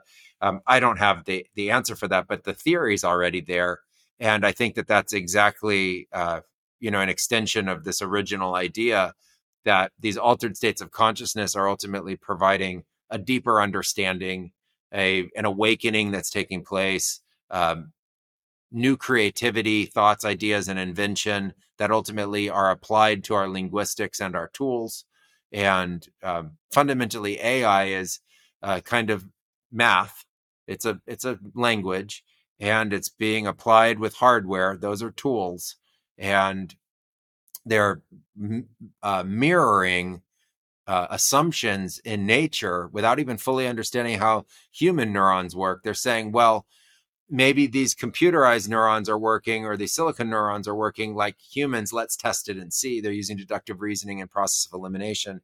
And that's what's ultimately uh, giving birth to these new technologies. So I think it's fair to say that a melting pot of all of this and a coming full circle over, you know, hundreds of thousands of years is within Earth's capacity and something that we should really take seriously.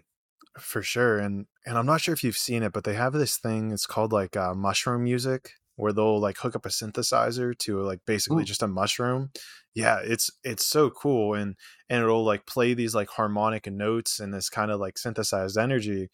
And where I'm going with this is if we're able to even and this is where I think it could get really crazy is if we could find a way to actually map like what those harmonics are saying and i think ai would have to be a part of this map those harmonics to a language model that actually then spits out in english where then we could actually and this this I feel like I'm going next level hippie with this, but actually talk to plants or animals even by using the vibrations that are either coming out of their vocal cords or coming off of the plant life and could really be that next step in evolution where it's like okay we're so worried about the planet but like let's actually literally talk to the planet and see what it says it needs.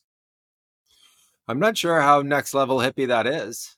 I i think the the divergence is in a concept of can you have an accurate linguistics that can be proven so pre rosetta stone there was no way to to tie all these ancient languages to modern languages Right. Post Rosetta Stone, there was a way. Right now, AI is being used uh, to recreate languages that are in degraded scrolls. And machine learning is being used to be able to ultimately do the pattern recognition necessary that we're not capable of without that tool. We're capable of creating that tool, but that tool is able to then recreate that language. And it's a big if, right? So this is a big if. But if you could find a common language, a common form of codification of some kind of stimulus.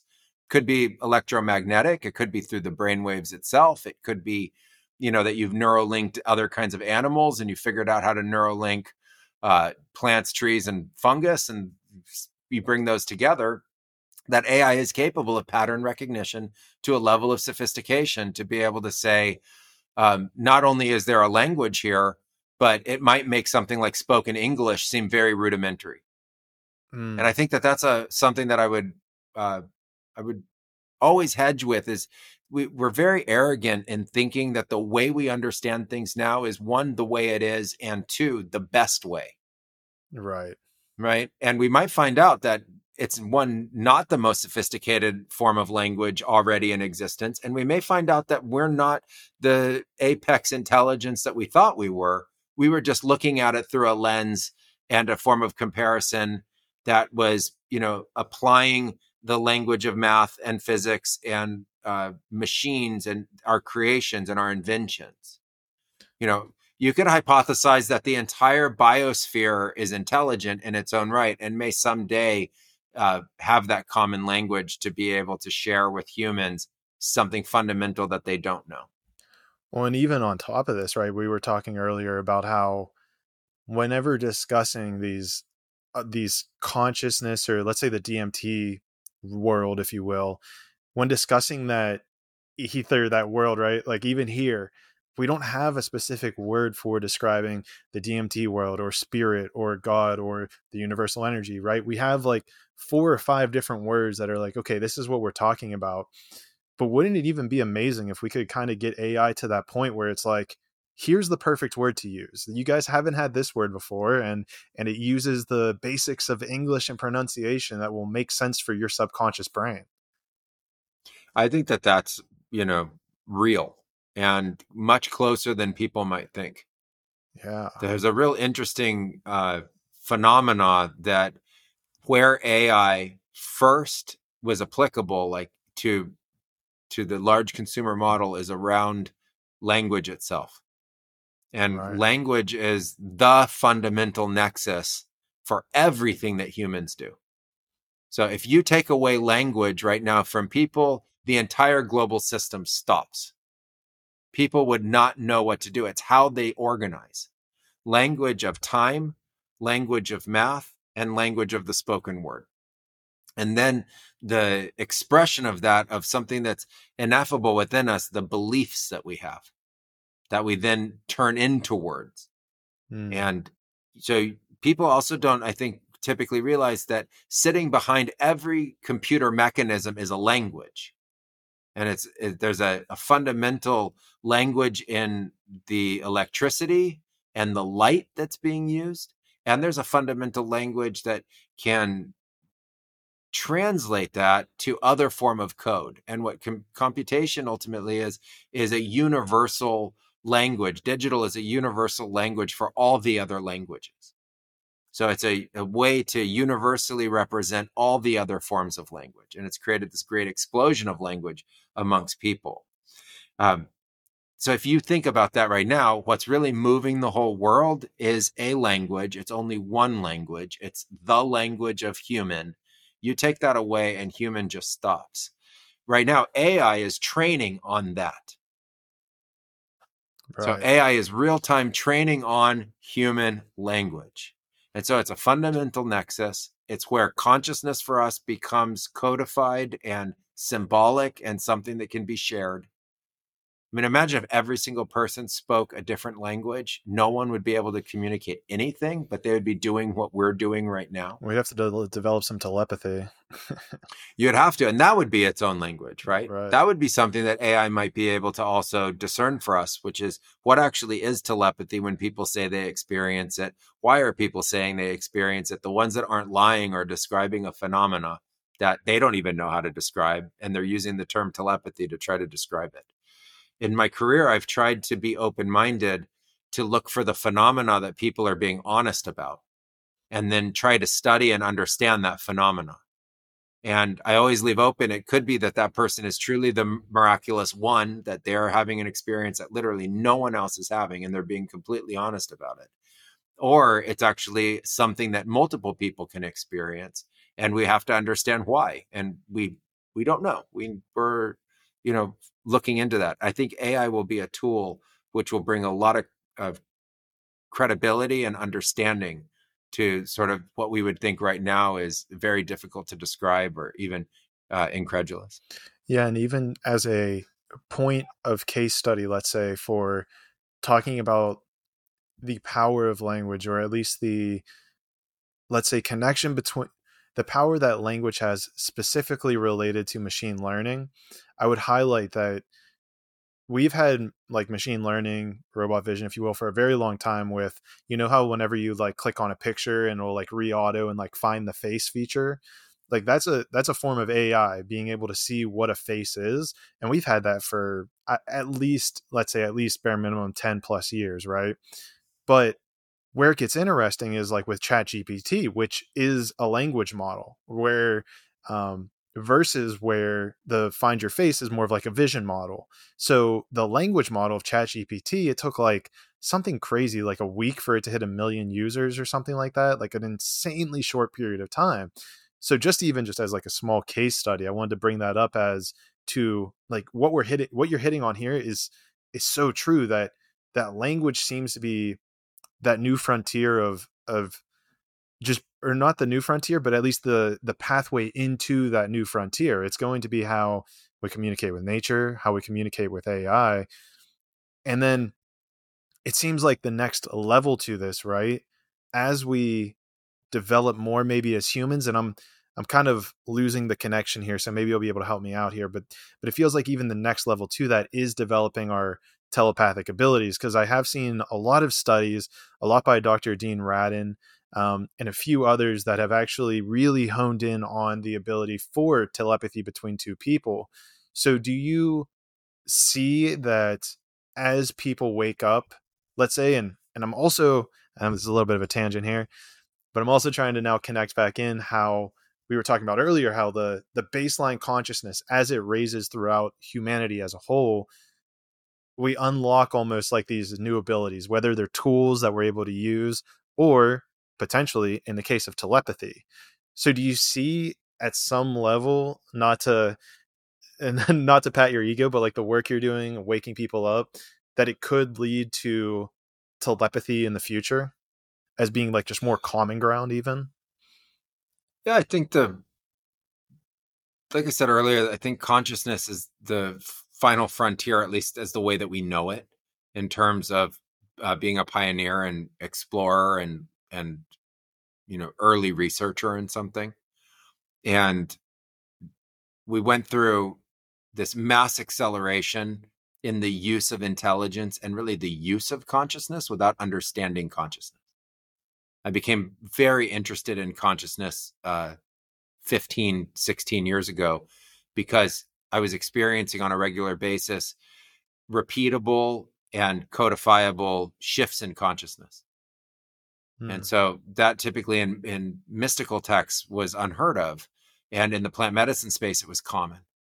So these shifts in consciousness were either psychomagical or they were religious in nature or they were mystical in nature in the the things I had to be able to try to understand what was happening, like the tools that I had been given by our ancestors in our text, Eastern philosophical concepts in Buddhism, uh, Hinduism, etc., or even you know qigong and energy practices. But it wasn't like there was a way to scientifically understand. Oh, this is what shifts in consciousness are, and even just along that line, the idea of shifts in consciousness, the idea of life improvement through that, the idea of being healed through shift in consciousness is now becoming something that people are getting much more interested in.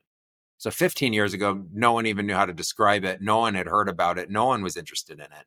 Now it's becoming much more common to hear. You hear the concept of these shifts in consciousness. You typically find out that yes, other kinds of plant medicines or psychedelics were involved as a trigger to it, but that that's not the only way. And then there's been a mass expansion in uh, people looking for ways to generate this without utilizing any kind of extra substance, like utilizing biohacking, utilizing breath work, utilizing um, exercise, cold plunges, all these different ways to be able to also create this this phenomena of shift in consciousness. So you take that entire body of of knowledge and understanding that people are awakening to, and I think everybody involved did their part in helping pioneer that and open that up for and popularize that for the rest of the the people of the world. I think that's what like the early adopters do. So there are always these pioneers that's kind of the discoverers that said, Hey, this is really interesting over here. They sound their siren, they bang their drum, they say, like, you got to look at this, guys. This is wild. A few other early adopters get involved and then they start to share it, they hype it and get, you know, cut through the noise so that people can understand it. And then there's a chain reaction of where other people get involved in more and more. And I think that, you know, axiomatically, like by nature, we are part of that. And it's something that I'm very glad for that we could be pioneers in this space. Um, to get to the point of telepathy, as you go th- further and further, what we are as consciousness will ultimately become more and more shared. And as it becomes more and more shared, our capacities could evolve and change to make these things that would be seen as uh, very random, very rare, or seemingly impossible actually something that's very commonplace. And so I like to look to nature for examples of that that are just undeniable. And like one of those examples for me are land mammals that actually went back to sea. So mm-hmm. if the origin story that first animals were in the sea and ultimately came to land, now land animals ultimately evolved to be back in the sea, and those are our orcas and dolphins and whales and things. That's mind blowing for me.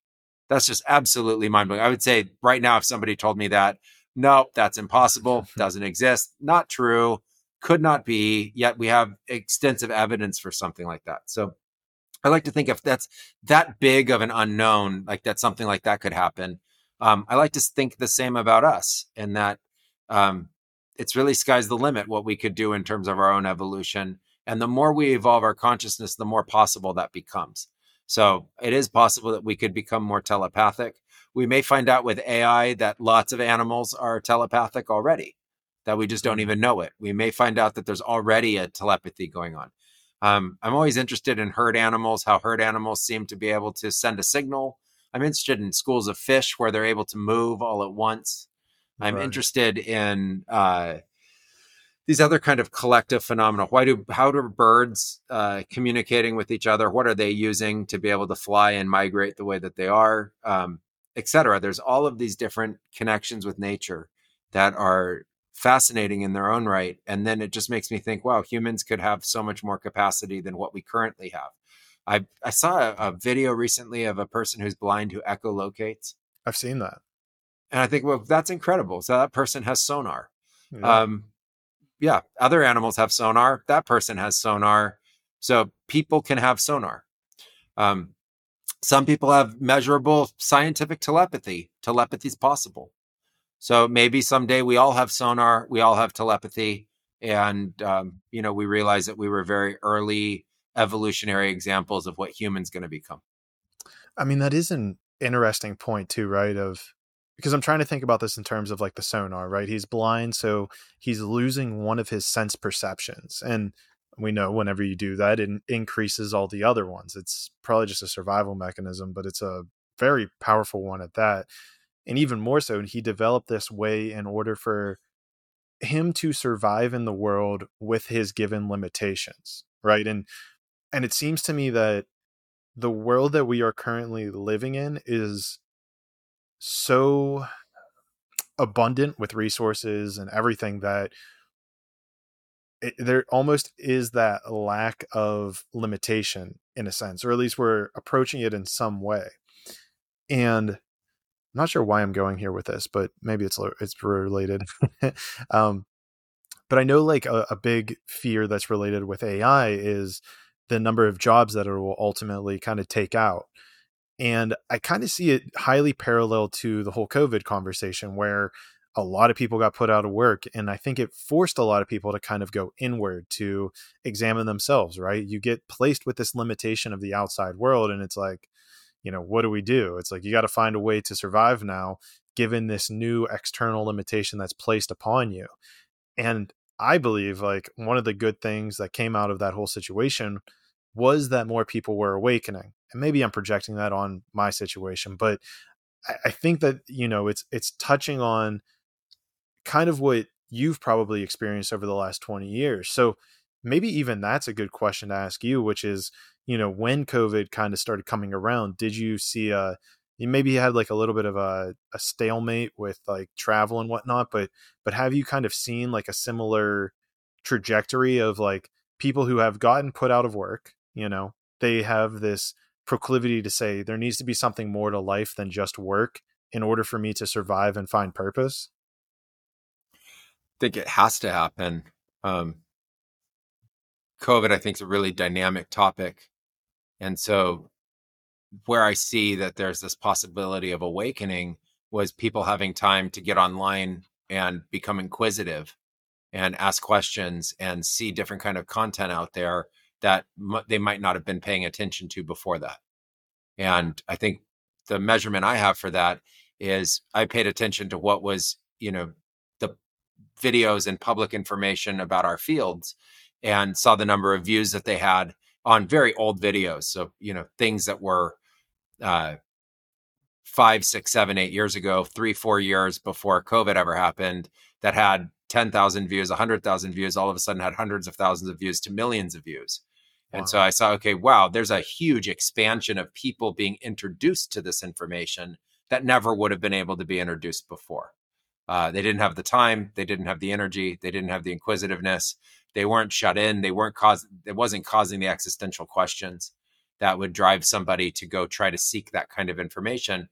And I saw that um, COVID was a big player in this real revival of interests in altered states and the mind and spiritual experiences and asking that question is this all there is I think if your day is filled with tasks that fill up every day to exhaustion until you go to sleep and you wake up again identified in that pattern and you do that again and again and again, uh, you just don't have time, energy, or even interest.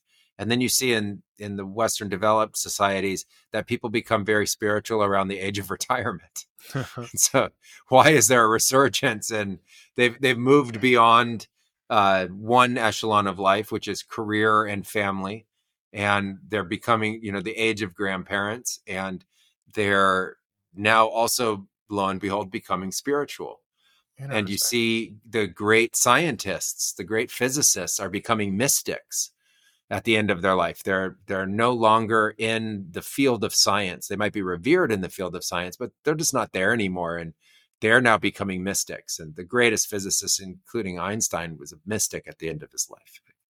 And they were asking the questions around the unknown as they were also looking into what they call death. So I think that that's, uh, you know, very, very real. And I would like to propose the idea now that we might need to start thinking about who we are and what we are individually and as a collective if we just don't have to work.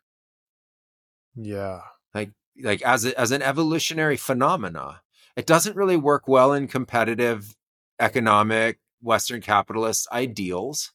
It doesn't work well in a global war scenario between superpowers.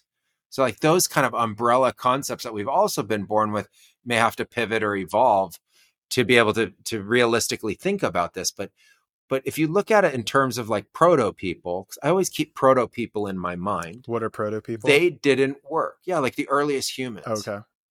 Like maybe not even Homo sapien sapien, maybe like the lost link.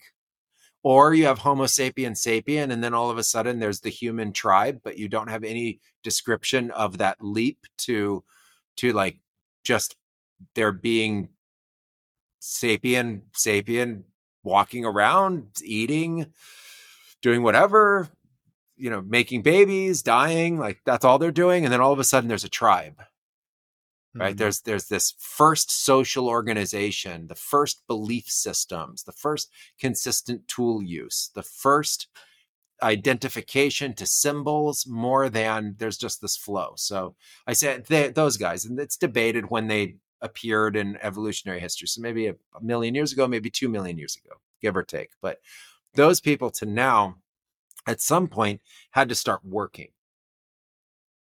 Right? And then at another point in time they had to start being identified with their work mm-hmm. labeled by their work like farmer or blacksmith or baker you know now coder or doctor or surgeon and then there's like more specialization and more specialization and more specialization maybe ultimately comes to a point in time very soon in the future where 2% of the human population has to work.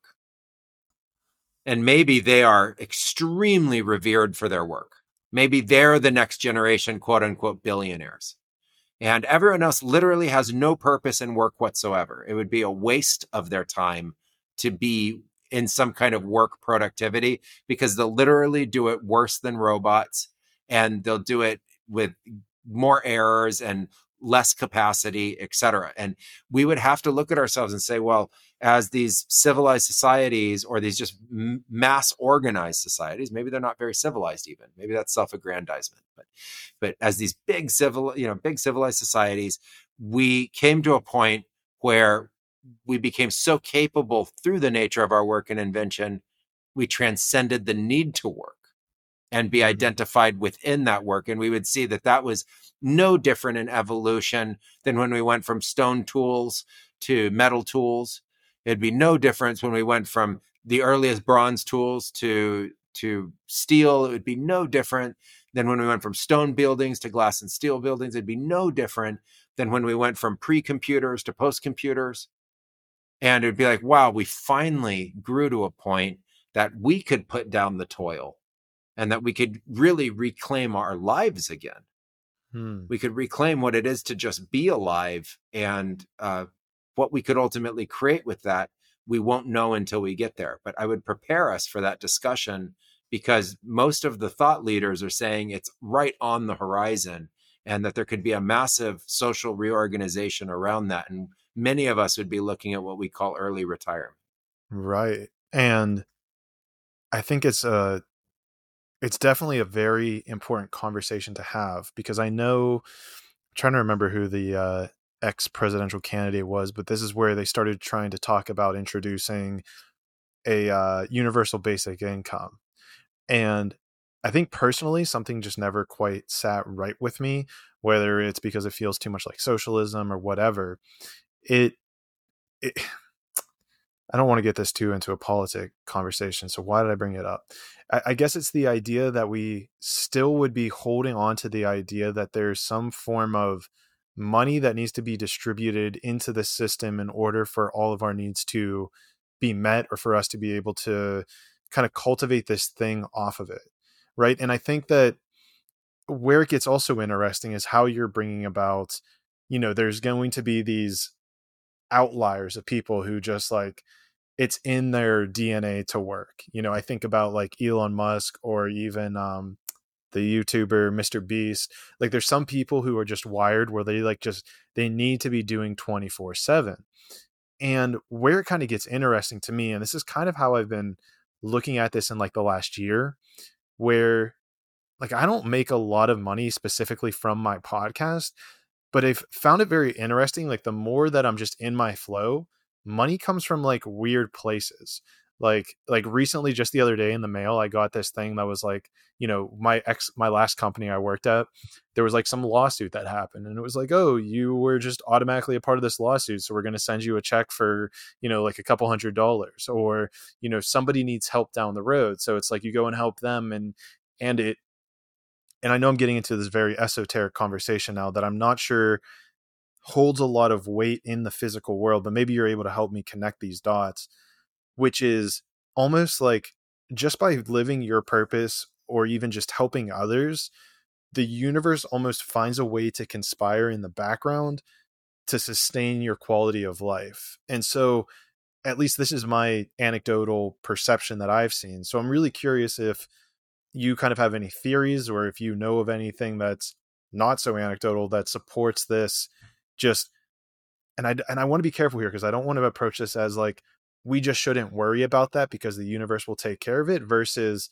having so much faith that the universe will take care of it that it actually does take care of it. I think going to the universal basic income question, fundamentally, it gets compared to the idea of like a minimum wage or like a minimum stipend. And we're still comparing back to a society that's using money in the way that we're using money today to describe an advancement in culture and civilization to the point that we may have to also redefine even what money is. Mm. And we might have to go back in our understanding of money to even understand how we got here in the first place.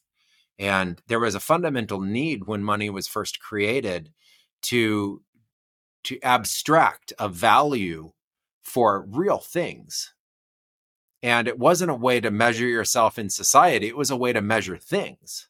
And over time, money has been abstracted into this great global system.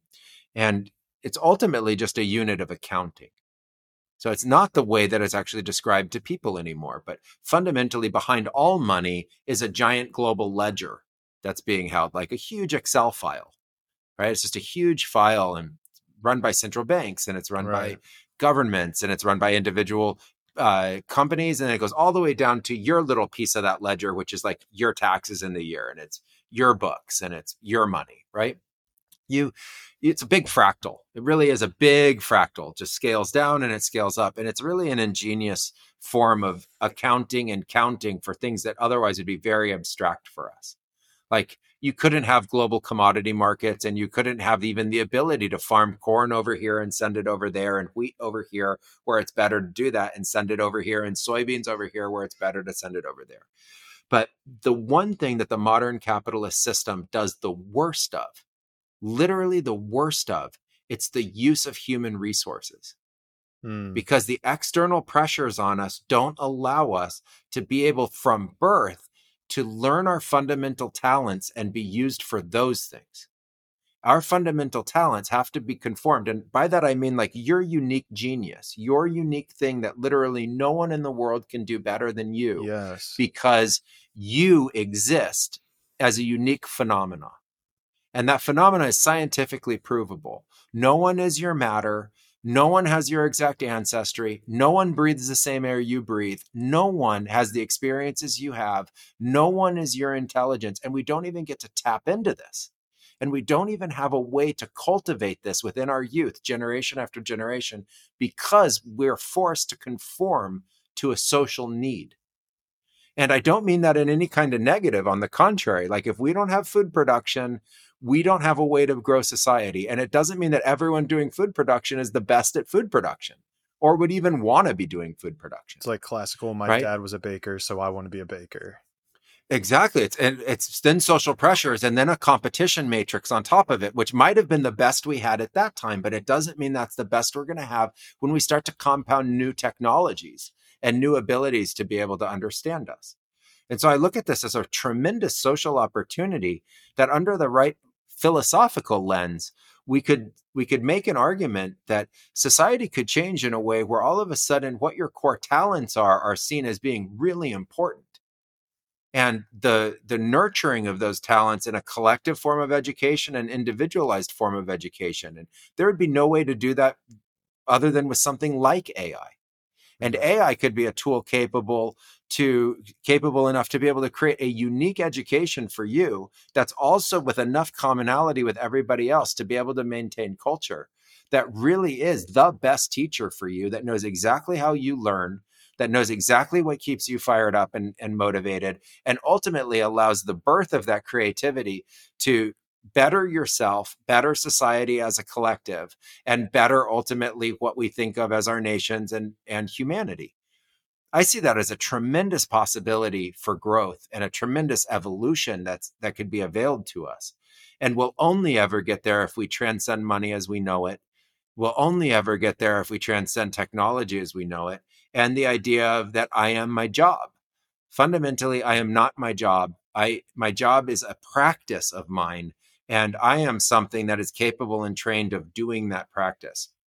So I, I, bring that forward around this idea of transcending socialism, transcending politics as we know it, transcending uh, not not the core foundation, not the idea of democracy, not the idea of even capitalism, not threatening any of those concepts or ideas, but just saying an evolution beyond that that is natural and fundamentally better for everyone involved. I think becomes possible and something that we can start thinking about and uh, even potentially seeding through these ideas. Yeah, I, I take that. Sorry, go on. No, go ahead. I was to take that into universal basic income, transcend all socialism associated with it. We don't need socialism anymore. There's nothing holding you back. All you have to do is petition the collective group for what you need to be able to continue demonstrating and exploring that unique genius that you have. And that gets fostered within the society. Yeah. Um, yeah, that idea, that yeah. idea of like the unique genius is something I I haven't thought about it in a while, but but it, it does seem accurate though that there is this one thing that you are the best at in the entire world and nobody could become better and you don't know what that is and you only have the models set before you to try to figure it out right like given the fact that we're in a podcast setting right you think of like Joe Rogan, the fact that he has created like this pinnacle, because for whatever reason, whether it was divine intervention, his DNA, he was designed in order to be the the pinnacle of podcasting and to show that it is possible for anybody to make millions of dollars doing this thing. But where it gets interesting, I think, and this is kind of what we're saying, is like if you only have the model of an NFL player or of a baker to be that pinnacle of thing that can provide stability and safety and security throughout your entire life, then naturally you're going to flow in that direction. Where I think it gets a little kind of Blade Runner, if you will. I don't know if it was Blade Runner. I actually haven't seen that movie yet, but I know there has to be a movie that like highlights this where um, maybe like all the babies get hooked up to a AI machine. The AI machine takes their DNA and says, "Okay, doctor, okay, this one's going to be a podcaster. And then the entire life of that person is now formulated to fit that thing that the AI has said that they are perfect at. And I feel like there has to be a movie here that was already made.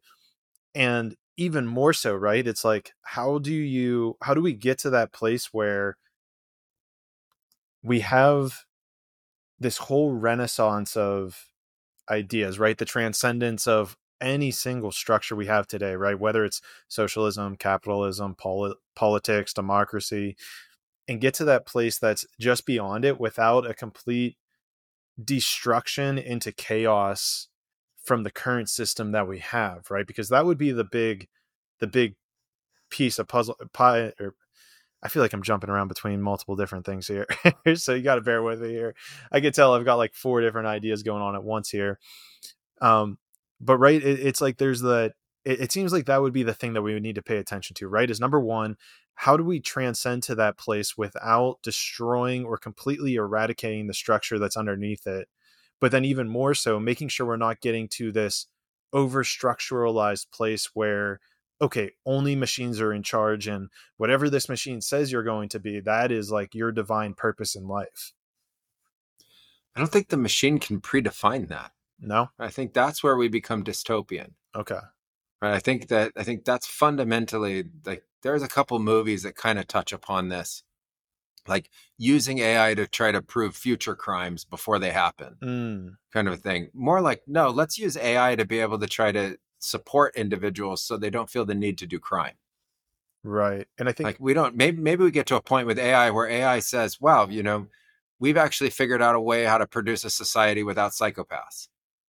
Hmm, Like, wow, how did that happen? Uh, we didn't do it on our own, but this other thing came along. So I think it's like a fundamental approach, how we're going to approach uh, the individual. I think you can't take somebody from their DNA and say, you're going to be like this. I, I think of it as a blend of nature and nurture. And ultimately, I think the greatest form of freedom that could be created by something like AI is to always be allowed the choice, that you always allow people fun, a fundamental choice within them. Ultimately, an AI might be able to predict what that choice would be, but it's not externally imposed upon the person. That's just a more refined version of a social pressure that you may be aware of or not that forces you into a job you never would have wanted to take in the first place. You know, I think of an idea that society could ultimately provide all of what we would think of as basic necessities and luxuries, that it could produce all of those for us at a universal level. And then out of that, you could decide what you wanted to do that was extraordinary and society could provide the resources for you to be able to attempt that. hmm, And so I think if we orient, it's how we we fundamentally orient the question around the problem, we can get out of that dystopia and that we're trying to label for a role. And that's what I'm trying to get to in the, in this idea is that if our technology is handling all of the roles, what does that now unveil for us? Well, it's it's not yet known what it unveils. We have to actually create that to allow it to happen. But we allude to it in something like where everyone gets stopped from doing what they were doing, like in a time like COVID. And all of a sudden, we see they become more inquisitive. They become open to newer ideas. They are uh, exploring more than they ever could before. And that leads to a fundamental shift. And so I think we can at least see the, the seed of that. And we could ultimately embrace a, a new form of social structure where everything that was imposed upon us actually doesn't have to be imposed anymore just to be able to maintain the social unity to fulfill the the fundamental needs of society like food medicines clothing uh, heating air conditioning energy etc Mm.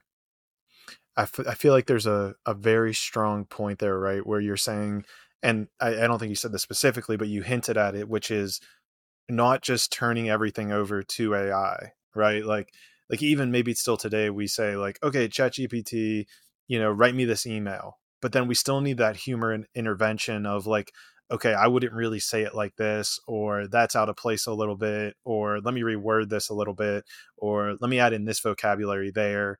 And I think that's probably a huge cornerstone of maybe my preconceived notion and what you highlighted, which is to not just like set up AI and just let it run off. It's like we still need to have these checks and balances, if you will, in place of whatever it's saying, right? It's like, okay, you might be a great podcast host, but you could also be a great just speaker in general. And so that could just be like one sliver of your thing. So give it a shot. And it's like, if you don't love it, it's all right. Just give that feedback to the AI and let it like recalibrate, if you will, in order to kind of, if you uh, take you into a different path or a different passion. So do you, and maybe I'm kind of seeing this, that it could be this link though, that AI is almost replacing, maybe not a replacing, but almost enhancing our intuition at a sense as well. Do you kind of see that as a parallel there too? i think ai ultimately enhances everything Mm, I mean, what AI first does is that it patterns on us to learn our patterns faster and better than we can do them. And then it starts to improve upon that. And that's where I think everyone's starting to have the dystopian concept where they're like, wait a second, if it does everything better than me, what do I do? And I go to, you get to do something you've never even thought of before because you are always from the very beginning being forced down a certain kind of line that was necessary for society. And the idea that you had a kind of freedom associated with that was never really real because there was always a greater need than your need. And you've always been fulfilling that need right. since since pre since pre preschool. You've been fulfilling that need.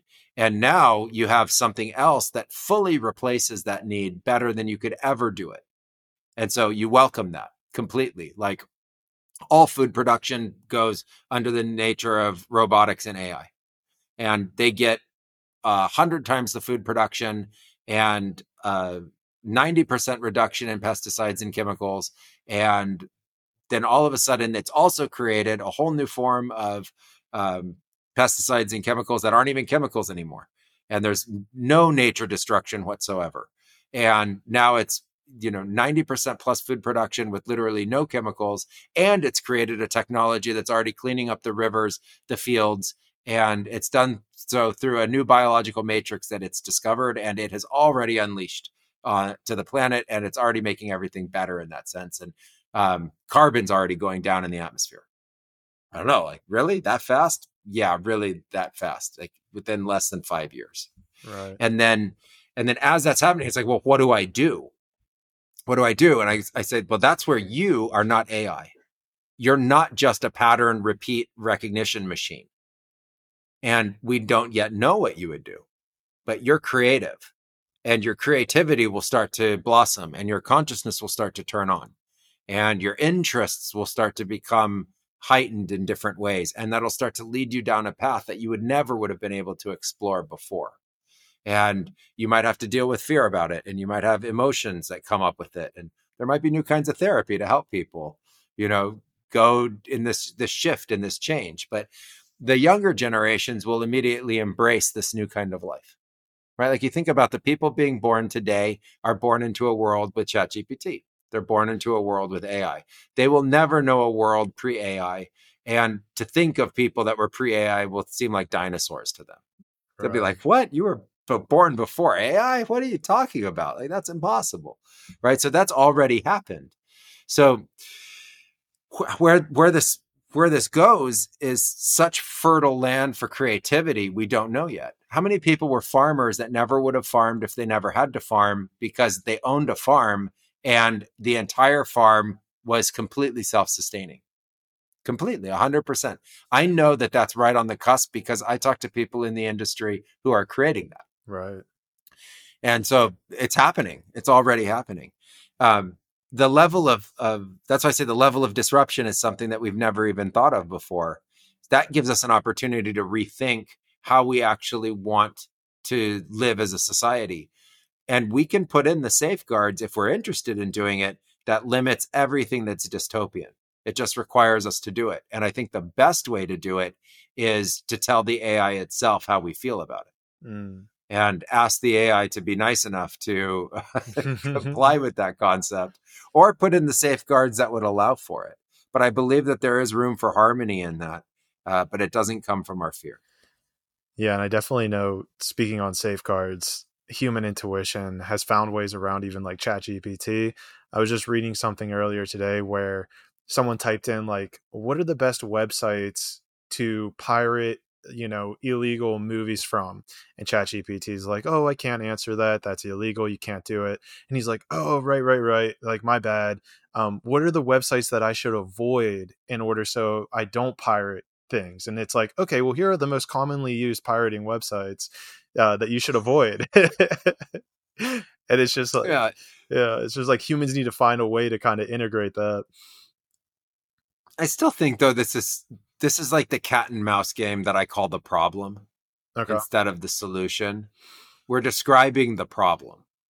And the problem is a global problem and we don't have a solution for it and there's no off button and it's why everything's unsustainable and it's why society as we know it would collapse anyway. So there's a need to play the argument in the positive, there's a need to play the argument in the negative. There's a need to try to get around a system. There's a need to try to to design a better system. There's going to be a need to prove you're human. There's going to need to prove you're AI. There's going to be an AI hybrid to a human. There's going to be this this like prismatic, literally like light shooting everywhere version in our brains of how all this is going to play itself out. There will be the people who do it right, the people who do it wrong, and every shade of gray in between. Um, I think that's what we might be able to transcend with this technology. I think the technology Hmm. opens up a possibility to transcend that need to a point where it's not a safeguard that's placed to the AI itself that then has this binary governance of I can work around that thing, but an actual level of intelligence that understands what's happening and isn't being gamed. I, I have a fundamental uh, disagreement with people who think life's a game. And I hear it all the time oh, life's a game. And I say, no, capitalism is a game. Mm. Capitalism is a game, not life. Life is not a game. Life is fundamental to something that's universal. And you can make a game out of it and you can play life like it's a game, but it's not a game. You can't say life is a game. And when I hear that, I hear of people who were born into a society that was already gaming itself. And that's not the way people lived a million years ago. They didn't live in life as a game. And they weren't taught by gaming algorithms as the way to be able to treat social interaction, uh, partnering, marriage, rearing of children, um, education, invention. It it wasn't a game to game the game to game to game the game of the game of the game ad infinitum etc i actually think that that creates such a social weight and and weight within us that over time that's a, an inevitable collapse mm. and so i would prefer to not see that happen and have people treat life in something that maybe like they say life is sacred not life is a game life is sacred and we awakened to the point where we realized we weren't playing and uh, we were being really destructive and we needed to change our ways and we developed the technology to help us do that.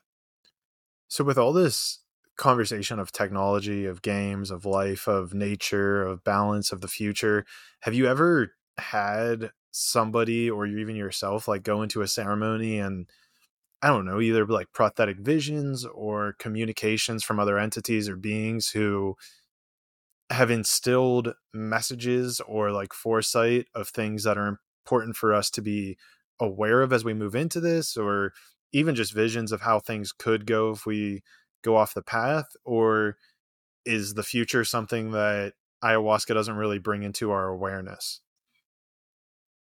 I think there's lots of accounts of that in the whole world of people working with ayahuasca. So there are lots of people who have visions about the future. Some are prophetic and some are kind of projections or amalgams of their own consciousness and thoughts about things. Um, I think the hard thing about prophecy is that you have to wait until it happens or doesn't happen to prove or disprove the prophecy. Hmm. So I like to think that people get very clear insight into what the future could be and then it's up to us to either create it or not. So it's sort of like a blueprint or an, an option that we're being presented. Um, in that way, like I was mentioning before about the intricacies of this sort of social tapestry we live in, right? Like this really, really connected, intertwined global society, like like trillions of cause and effect happening all at the same time. Like you know, one problem on the freeway ends up into an accident that then causes traffic, which then changes the timeline for millions of people and the trickle down effect of that, right? And that's just an isolated event that's now tens of thousands of times a day all around the world, you know, every day, every day, every day, changing like the, the collective social rhythm that we live in, right?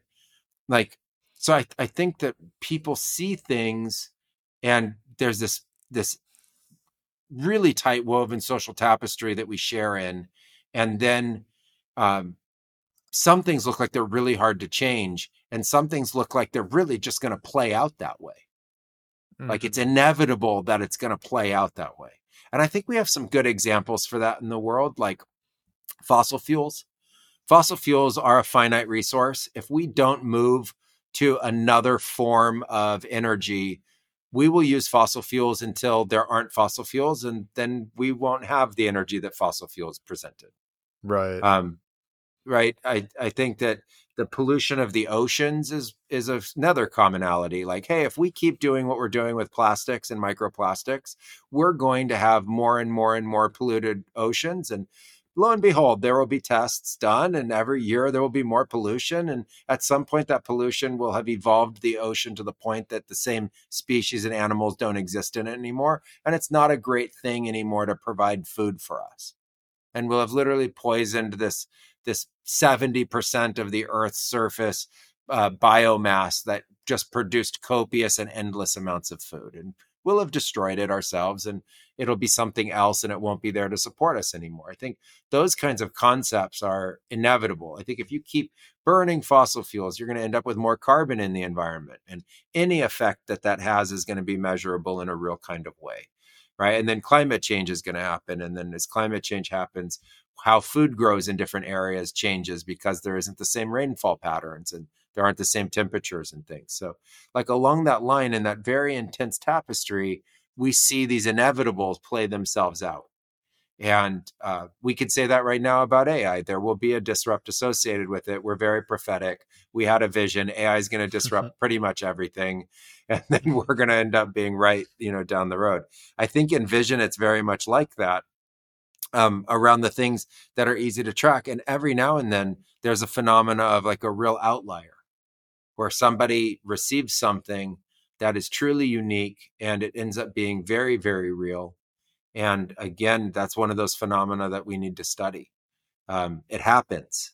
And it might not be the plants that are responsible for it more than the state of consciousness that the person goes into that allows them to tap into some kind of universal understanding that allows them that gift of prophecy at that time.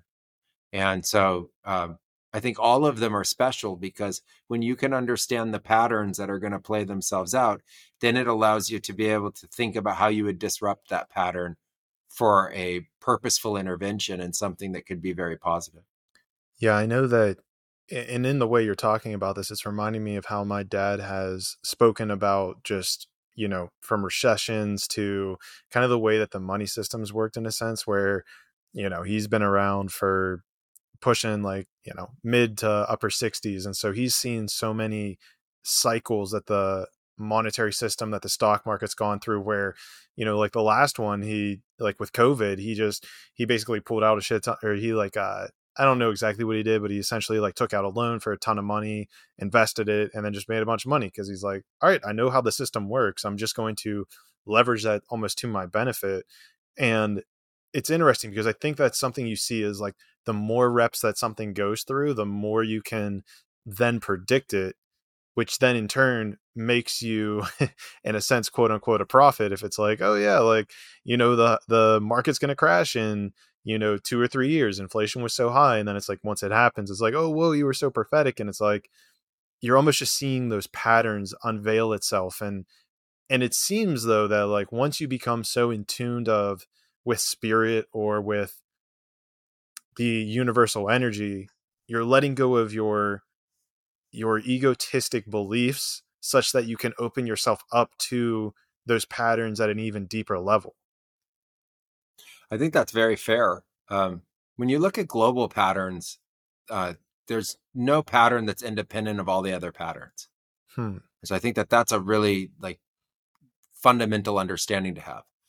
Um, the commodity patterns are connected to the nature and the nature patterns are connected to how just earth regenerates itself which is why fields ultimately grow again and you can plant seed. And the way uh, fundamental commodities that represent food for us work is how the whole human global system continues to work. As you kind of build upon that you get to more and more abstracted systems, but they're always linked to the previous systems that kind of birthed them in the first place. And we're going to see that you're going to get, you know, an economic system that's connected to a legislative system, that's going to be connected to a militaristic system, that's going to be connected to the core basics of humanity system. And as you start to see all of those, you start to see it on the macro it doesn't have anywhere to go. And it's been rooted in how things get mm-hmm. done. So it's very ideological and it's legislated. And so you can't just do it anyway. We've seen that in the Web3 blockchain space where, you know, the larger governments studied it for a period of time and have come back and said, hey guys, there are a lot of laws from many years ago that just say you guys can't do that that way. And so, you know, you see people try to push those frontiers of disrupt, and then you see that it just can't, uh, it's just not allowed. So as you start to understand that, you know, it's not just water flowing anywhere, it's water flowing through the banks of a river. The banks of the river are very well defined. As you zoom in on that water, you might not know if this fish is going to be next to the next fish, but you're going to know that all the fish are going in that direction. And so these patterns, especially economic ones, about knowing when inflation is going to change the way the economic numbers work. In your dad's case, understanding that uh, it was going to be a bull market and that a lot of money could be made in that market at that time are following very specific set patterns that our societies have agreed to. Um, there's always the possibility of the major disrupt, you know, whatever that would be, that would just collapse that system in its totality. And that would be the black swan event that makes that pattern disrupt, you know, not something that everybody knows is going to happen. Right. But it is pretty well, uh, well trodden territory that these macro systems follow these very set patterns and that we've created those patterns ourselves. Yeah, and even even kind of looking at it from like that macro viewpoint, right? Because you know, my dad only has 65 years of of personal knowledge, let's say, but if you even scale that out to look at history as a whole, I mean, you can find probably close to 3 or 4,000 years of seeing those patterns play out and the more that you open yourself up to the ideas that have been happening, it honestly gives you like this landscape of seeing how things are coming in, how they're going out, where this is going, where that's going. And I think another thing that was even coming up there that you were discussing was like the interconnectivity of everything, which is crazy, right? And I, I remember seeing like a video. Well, I think a better example is like I've always been very pro capitalism. I'm like, it just makes sense, you know, it's you pay the people that do the most. It's very good and I was always like, oh, well, except for like crony capitalism, like we need to figure out a way to get it out of politics. And I remember having a conversation with somebody who was like uh, probably a little bit more liberal, but she pointed out, she was like, I was like saying, like, you know, capitalism's the best we have. I'm always down for something better, but it's like the best there is. And she was like, no, it's like people use abuse the system and yada, da, da, da, like crony capitalism. And I'm like, well, that's not capitalism. And she's like, well, it is because it's invading the political system. And I found it really fascinating because I kind of always looked at it as being separate. You know, you have your economic system and then you have your politic politics. And it's like the fact that it, it infested it is the problem. It's like not capitalism that's the problem. But even as we're discussing it here, they're all so interconnected that one has such a great effect on the other one that it's like okay, there's something here that needs to be pivoted or shifted so that we're able to live in a more I don't really like the word equitable. That that feels like the wrong word. But a, but at least a system that is not so far tilted towards the people who have been playing the playing the game if you will the same way for so many years without that that growth spurt that needs to occur underneath it yeah i like to think of it as more harmonious like globally like harmonious. Yeah. Um, I don't think equi- equitable ever will will exist, and I don't think it's supposed to, right. and I don't think it needs to. Nor do I think that fairness is part of the human experience. On the same page there. Um, you can look it out. You can zoom way out and look at Earth and say, well, all of humanity is one big thing, and that's what's going on there. Like, go hang out way past Pluto and look back at Earth and get your telescope and say what's going on on earth? And it looks like well earth's just evolving and then you get way down into earth and you start looking at individual equality and inequality and um, it's vast it's it's dramatic right? Oh yeah. Uh, within that i i noticed that there's no one really living the perfect experience here and everyone's dealing with some level of disharmony and the wealthier you become there's a lot of other kinds of risks that you deal with does that are also very disharmonious. And so I think of it more as a more harmonious place, not a more equitable place. But I do think that we have the capacity to ultimately raise the the what would be seen as like the lowest socioeconomic parts of our society just to live a much better life. And I think we could do that with adequate housing. I think we could do it with fair food distribution. I think we can have all have access to clean water and the medicines that we need. I think we can have um, ultimately personal safety, where we're not, you know, concerned of being gunned down in our house, like from stray bullets and things like that. I think that we can actually evolve as a collective beyond the systems that we previously created, and that that's not a threat to the system in its own right. So often change is thought of as a tremendous threat. And I'd like to think like, hey guys, raising this whole thing up for everybody isn't a threat. Getting everybody food isn't a threat. Uh, if we have a better system to be able to do that. I think that uh, what we know of as capitalism in an isolated sense and what we know of as politics in an isolated sense is more like an intellectual study than a practical study. Right. And there isn't anything that's in an isolated sense. Everything is interconnected and interwoven together. And because of that, we don't have that pure academic uh, theory to go on anymore. We have to go with the practicalities of how the systems are really operating, continue to adjust our systems, and our systems allow for that. That is fundamentally the democratic the way is to collect our vote and use it to uh, propose changes in society, invent new technologies like we've been talking about with AI. But there are many other technologies that are being created that allow for these shifts to be able to take and for us to collectively share our ideas about what a better society could be and what we could do to help create that. And so I think that, you know, trying to isolate them doesn't work. Nothing's isolated um, I don't think it's a binary argument of a capitalist, non capitalist argument. I think it's really an evolutionary argument about when we realize that certain systems have played themselves to a point that they need to evolve to continue to be healthy.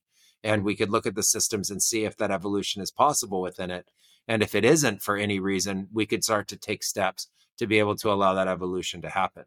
And um, I still see a tremendous amount of evolution within the systems that we have.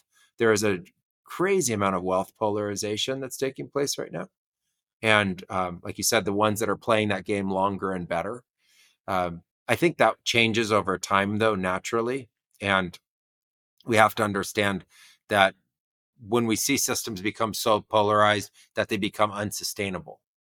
And, um, you know, at some point that will ultimately happen. I know we were talking specifically about AI. There's many AI groups that are fundamentally stating that they want to use AI to address that point. So that's a great example. Like we're not saying that. We don't have the AIs to even say that. The other people are saying, hey, this tremendous wealth polarization has taken place. And one of the things they've noticed is that AI could affect that polarization mm. and it could help democratize wealth in a new kind of way. It'll never be equal, but they they've made those statements. And so when I see that, I think like you know, Earth always has an answer for itself. And the diversity that we represent is immense, and our creative capacities are untold. And so when you tie all of those together, we're going to get an evolving system. And I, I really think it's important that we embrace that understanding of evolution so that we can actually be a conscious, active participant in it. Do you feel like that this is a intention that you could take into an ayahuasca ceremony? Like, you know, given the i'm kind of seeing this as like a chat gpt prompt but like you know given the current state of you know i'm in america so i'm viewing it in the western lens of given the state of you know politics the democracy and um, the representative democracy we're living in and capitalism society which has brought about crony capitalism you know like what am i able to do or what can we do in order to transcend this like could you take that intention into an ayahuasca ceremony and find a an answer that provided essentially by nature or by spirit to evolve this current state of state of uh, world affairs? Yeah there's fundamentally no limit to your use of intention. And intention is what gives direction in ayahuasca to the entire experience. So you use intention to navigate. So if you would like to work on that you know concept or on that problem set you could go into ayahuasca and and set that intention and you would start to have visionary experiences and altered states that help you ultimately glean better information more insights greater understandings to be able to affect that until you came up with really good ideas about it. You'd kind of continue the process of understanding and thinking and ruminating on those until you got real answers and then you could also ask it uh, to help you understand how to be able to implement that and what you what steps you could take but I think when you get to the when you move beyond the uh, intellectual phase and you get into the implementation phase, we go back to that very well trodden path of society. You're not really free to just go implement any way that you would want. You're actually confined to the ways that are allowed to implement. And you might need to fundraise. You might need to get a lot of support. You might need to get ballots and petitions signed. You might need to uh, go get a team together that's really interested in supporting and helping you that have all right sorry about that guys mini tech glitch that we've had before uh, sorry hamilton you were saying yeah and you might have to do you know really rational steps on how you would go to implement these great ideas that you have i think one of the hardest things for us as innovators is having really amazing ideas and then realizing that the world isn't open to us immediately implementing those ideas, but rather it's a it's a very competitive landscape about who gets to ultimately bring these ideas to the you know to society or to the markets and also then how you do that. And so that may require a tremendous amount of other education. You know you might need mbas you might need to study business you might need to uh, get the help of great ngos you might have to get the help of, of really influential people to support those ideas yeah, I definitely think a a key there, right, is getting that well-rounded nature of you know not just specializing in this one thing, but kind of seeing the intricacy of it. Because you know, if you've learned nothing else from this conversation, it's definitely that this is also intertwined, even from technology down to the fabric of nature. It's and it's only getting closer together. Um, but I do see that we're running close on time, so I'm going to hand it back over to you to. Uh, I always love giving space to my guests at the end of the interview, kind of plug your stuff. I've got your links down in the show notes, so feel free to reference those at will. So, Hamilton, thank you so much for being here, man. It was a dope conversation. And please let the audience know um, how they can get in touch with you and if you have any like closing remarks for them as well. Yeah, to get in touch with us and uh, either come visit and spend time with us and come sit in ceremony with us and participate if you would like to uh, go to bluemorphotours.com. Uh, that's where you can see all of our retreat schedules. So bluemorphotours.com. And if you're interested in studying in our academy and really learning about all the things that we're talking about and being involved in our coaching programs and ultimately even having a career in uh, all the things we've been talking about uh, in plant medicine space, uh, check out bluemorphoacademy.com. And you can find me on Facebook and on Instagram by my name, Hamilton Souther. And so, uh, yeah, check us out, see what we're doing. We also have some really interesting tech projects. We have a AI based NFT marketplace that's coming out called Full Stock. So, uh, yeah, check that out. And uh, we have another AI project that we're also launching in the next few days, which are um, spiritual advisors that are driven by large language models. So we have uh, a project called God AI AI that's coming out. So check out godai.ai, check out fullstock.ai and uh, Blue Morpho. And, you know, we're right in the space and happy to talk with you and we'd love to have you be part of our community. And as a, a final word is let's move beyond fear about all of this because it's going to decrease our intelligence as we need to approach this like new dawn of this new world that we're part of. And the post AI world is going to be a very dynamic, uh, very interesting world that's going to form. And we have a say in that world. And plant medicines are a great way to know yourself in consciousness, to be able to explore spirit, to explore the great unknown and tap into the mystical and really know more about what it is to exist and be alive. And so I see that there's a, a real convergence now around plant medicine work and technology, as well as self discovery and life improvement. And uh, fundamentally, those are all the things that we really are about and we live by. So come check us out, and it'll be a pleasure to meet you. And it'd be even more amazing if you are interested in coming and sitting in ceremony with us. Yeah, and I got to be honest, I I didn't even know you guys were working on AI stuff in the background. So I think that's kind of amazing that the conversation found a way in that direction. That's that's spirit. that's yeah, that's the that's the divine thing. Hey, I mean, this comes back to just following that intuition with whatever you're doing, whether it's podcasting or otherwise. But dude, Hamilton, thank you so much for coming on. I know we're definitely going to have you back on the future because I want to talk more about the aliens and you know i'm sure that uh, this conversation has a lot more behind it but thank you dude so much for coming on guys go check out his stuff And as always, it's always a win win win win whenever you guys share this podcast with a friend. If you thought of somebody as either Hamilton or I were talking, because um, it helps me, helps Hamilton, helps your friend, and it helps you because now you seem like you're cool to your friends because you found a dope podcast. So always down for the win win win win situation. So if you are as well, please share this. And if you don't, that's also totally cool, but we'll have a talk about it when we see each other in the sixth dimension.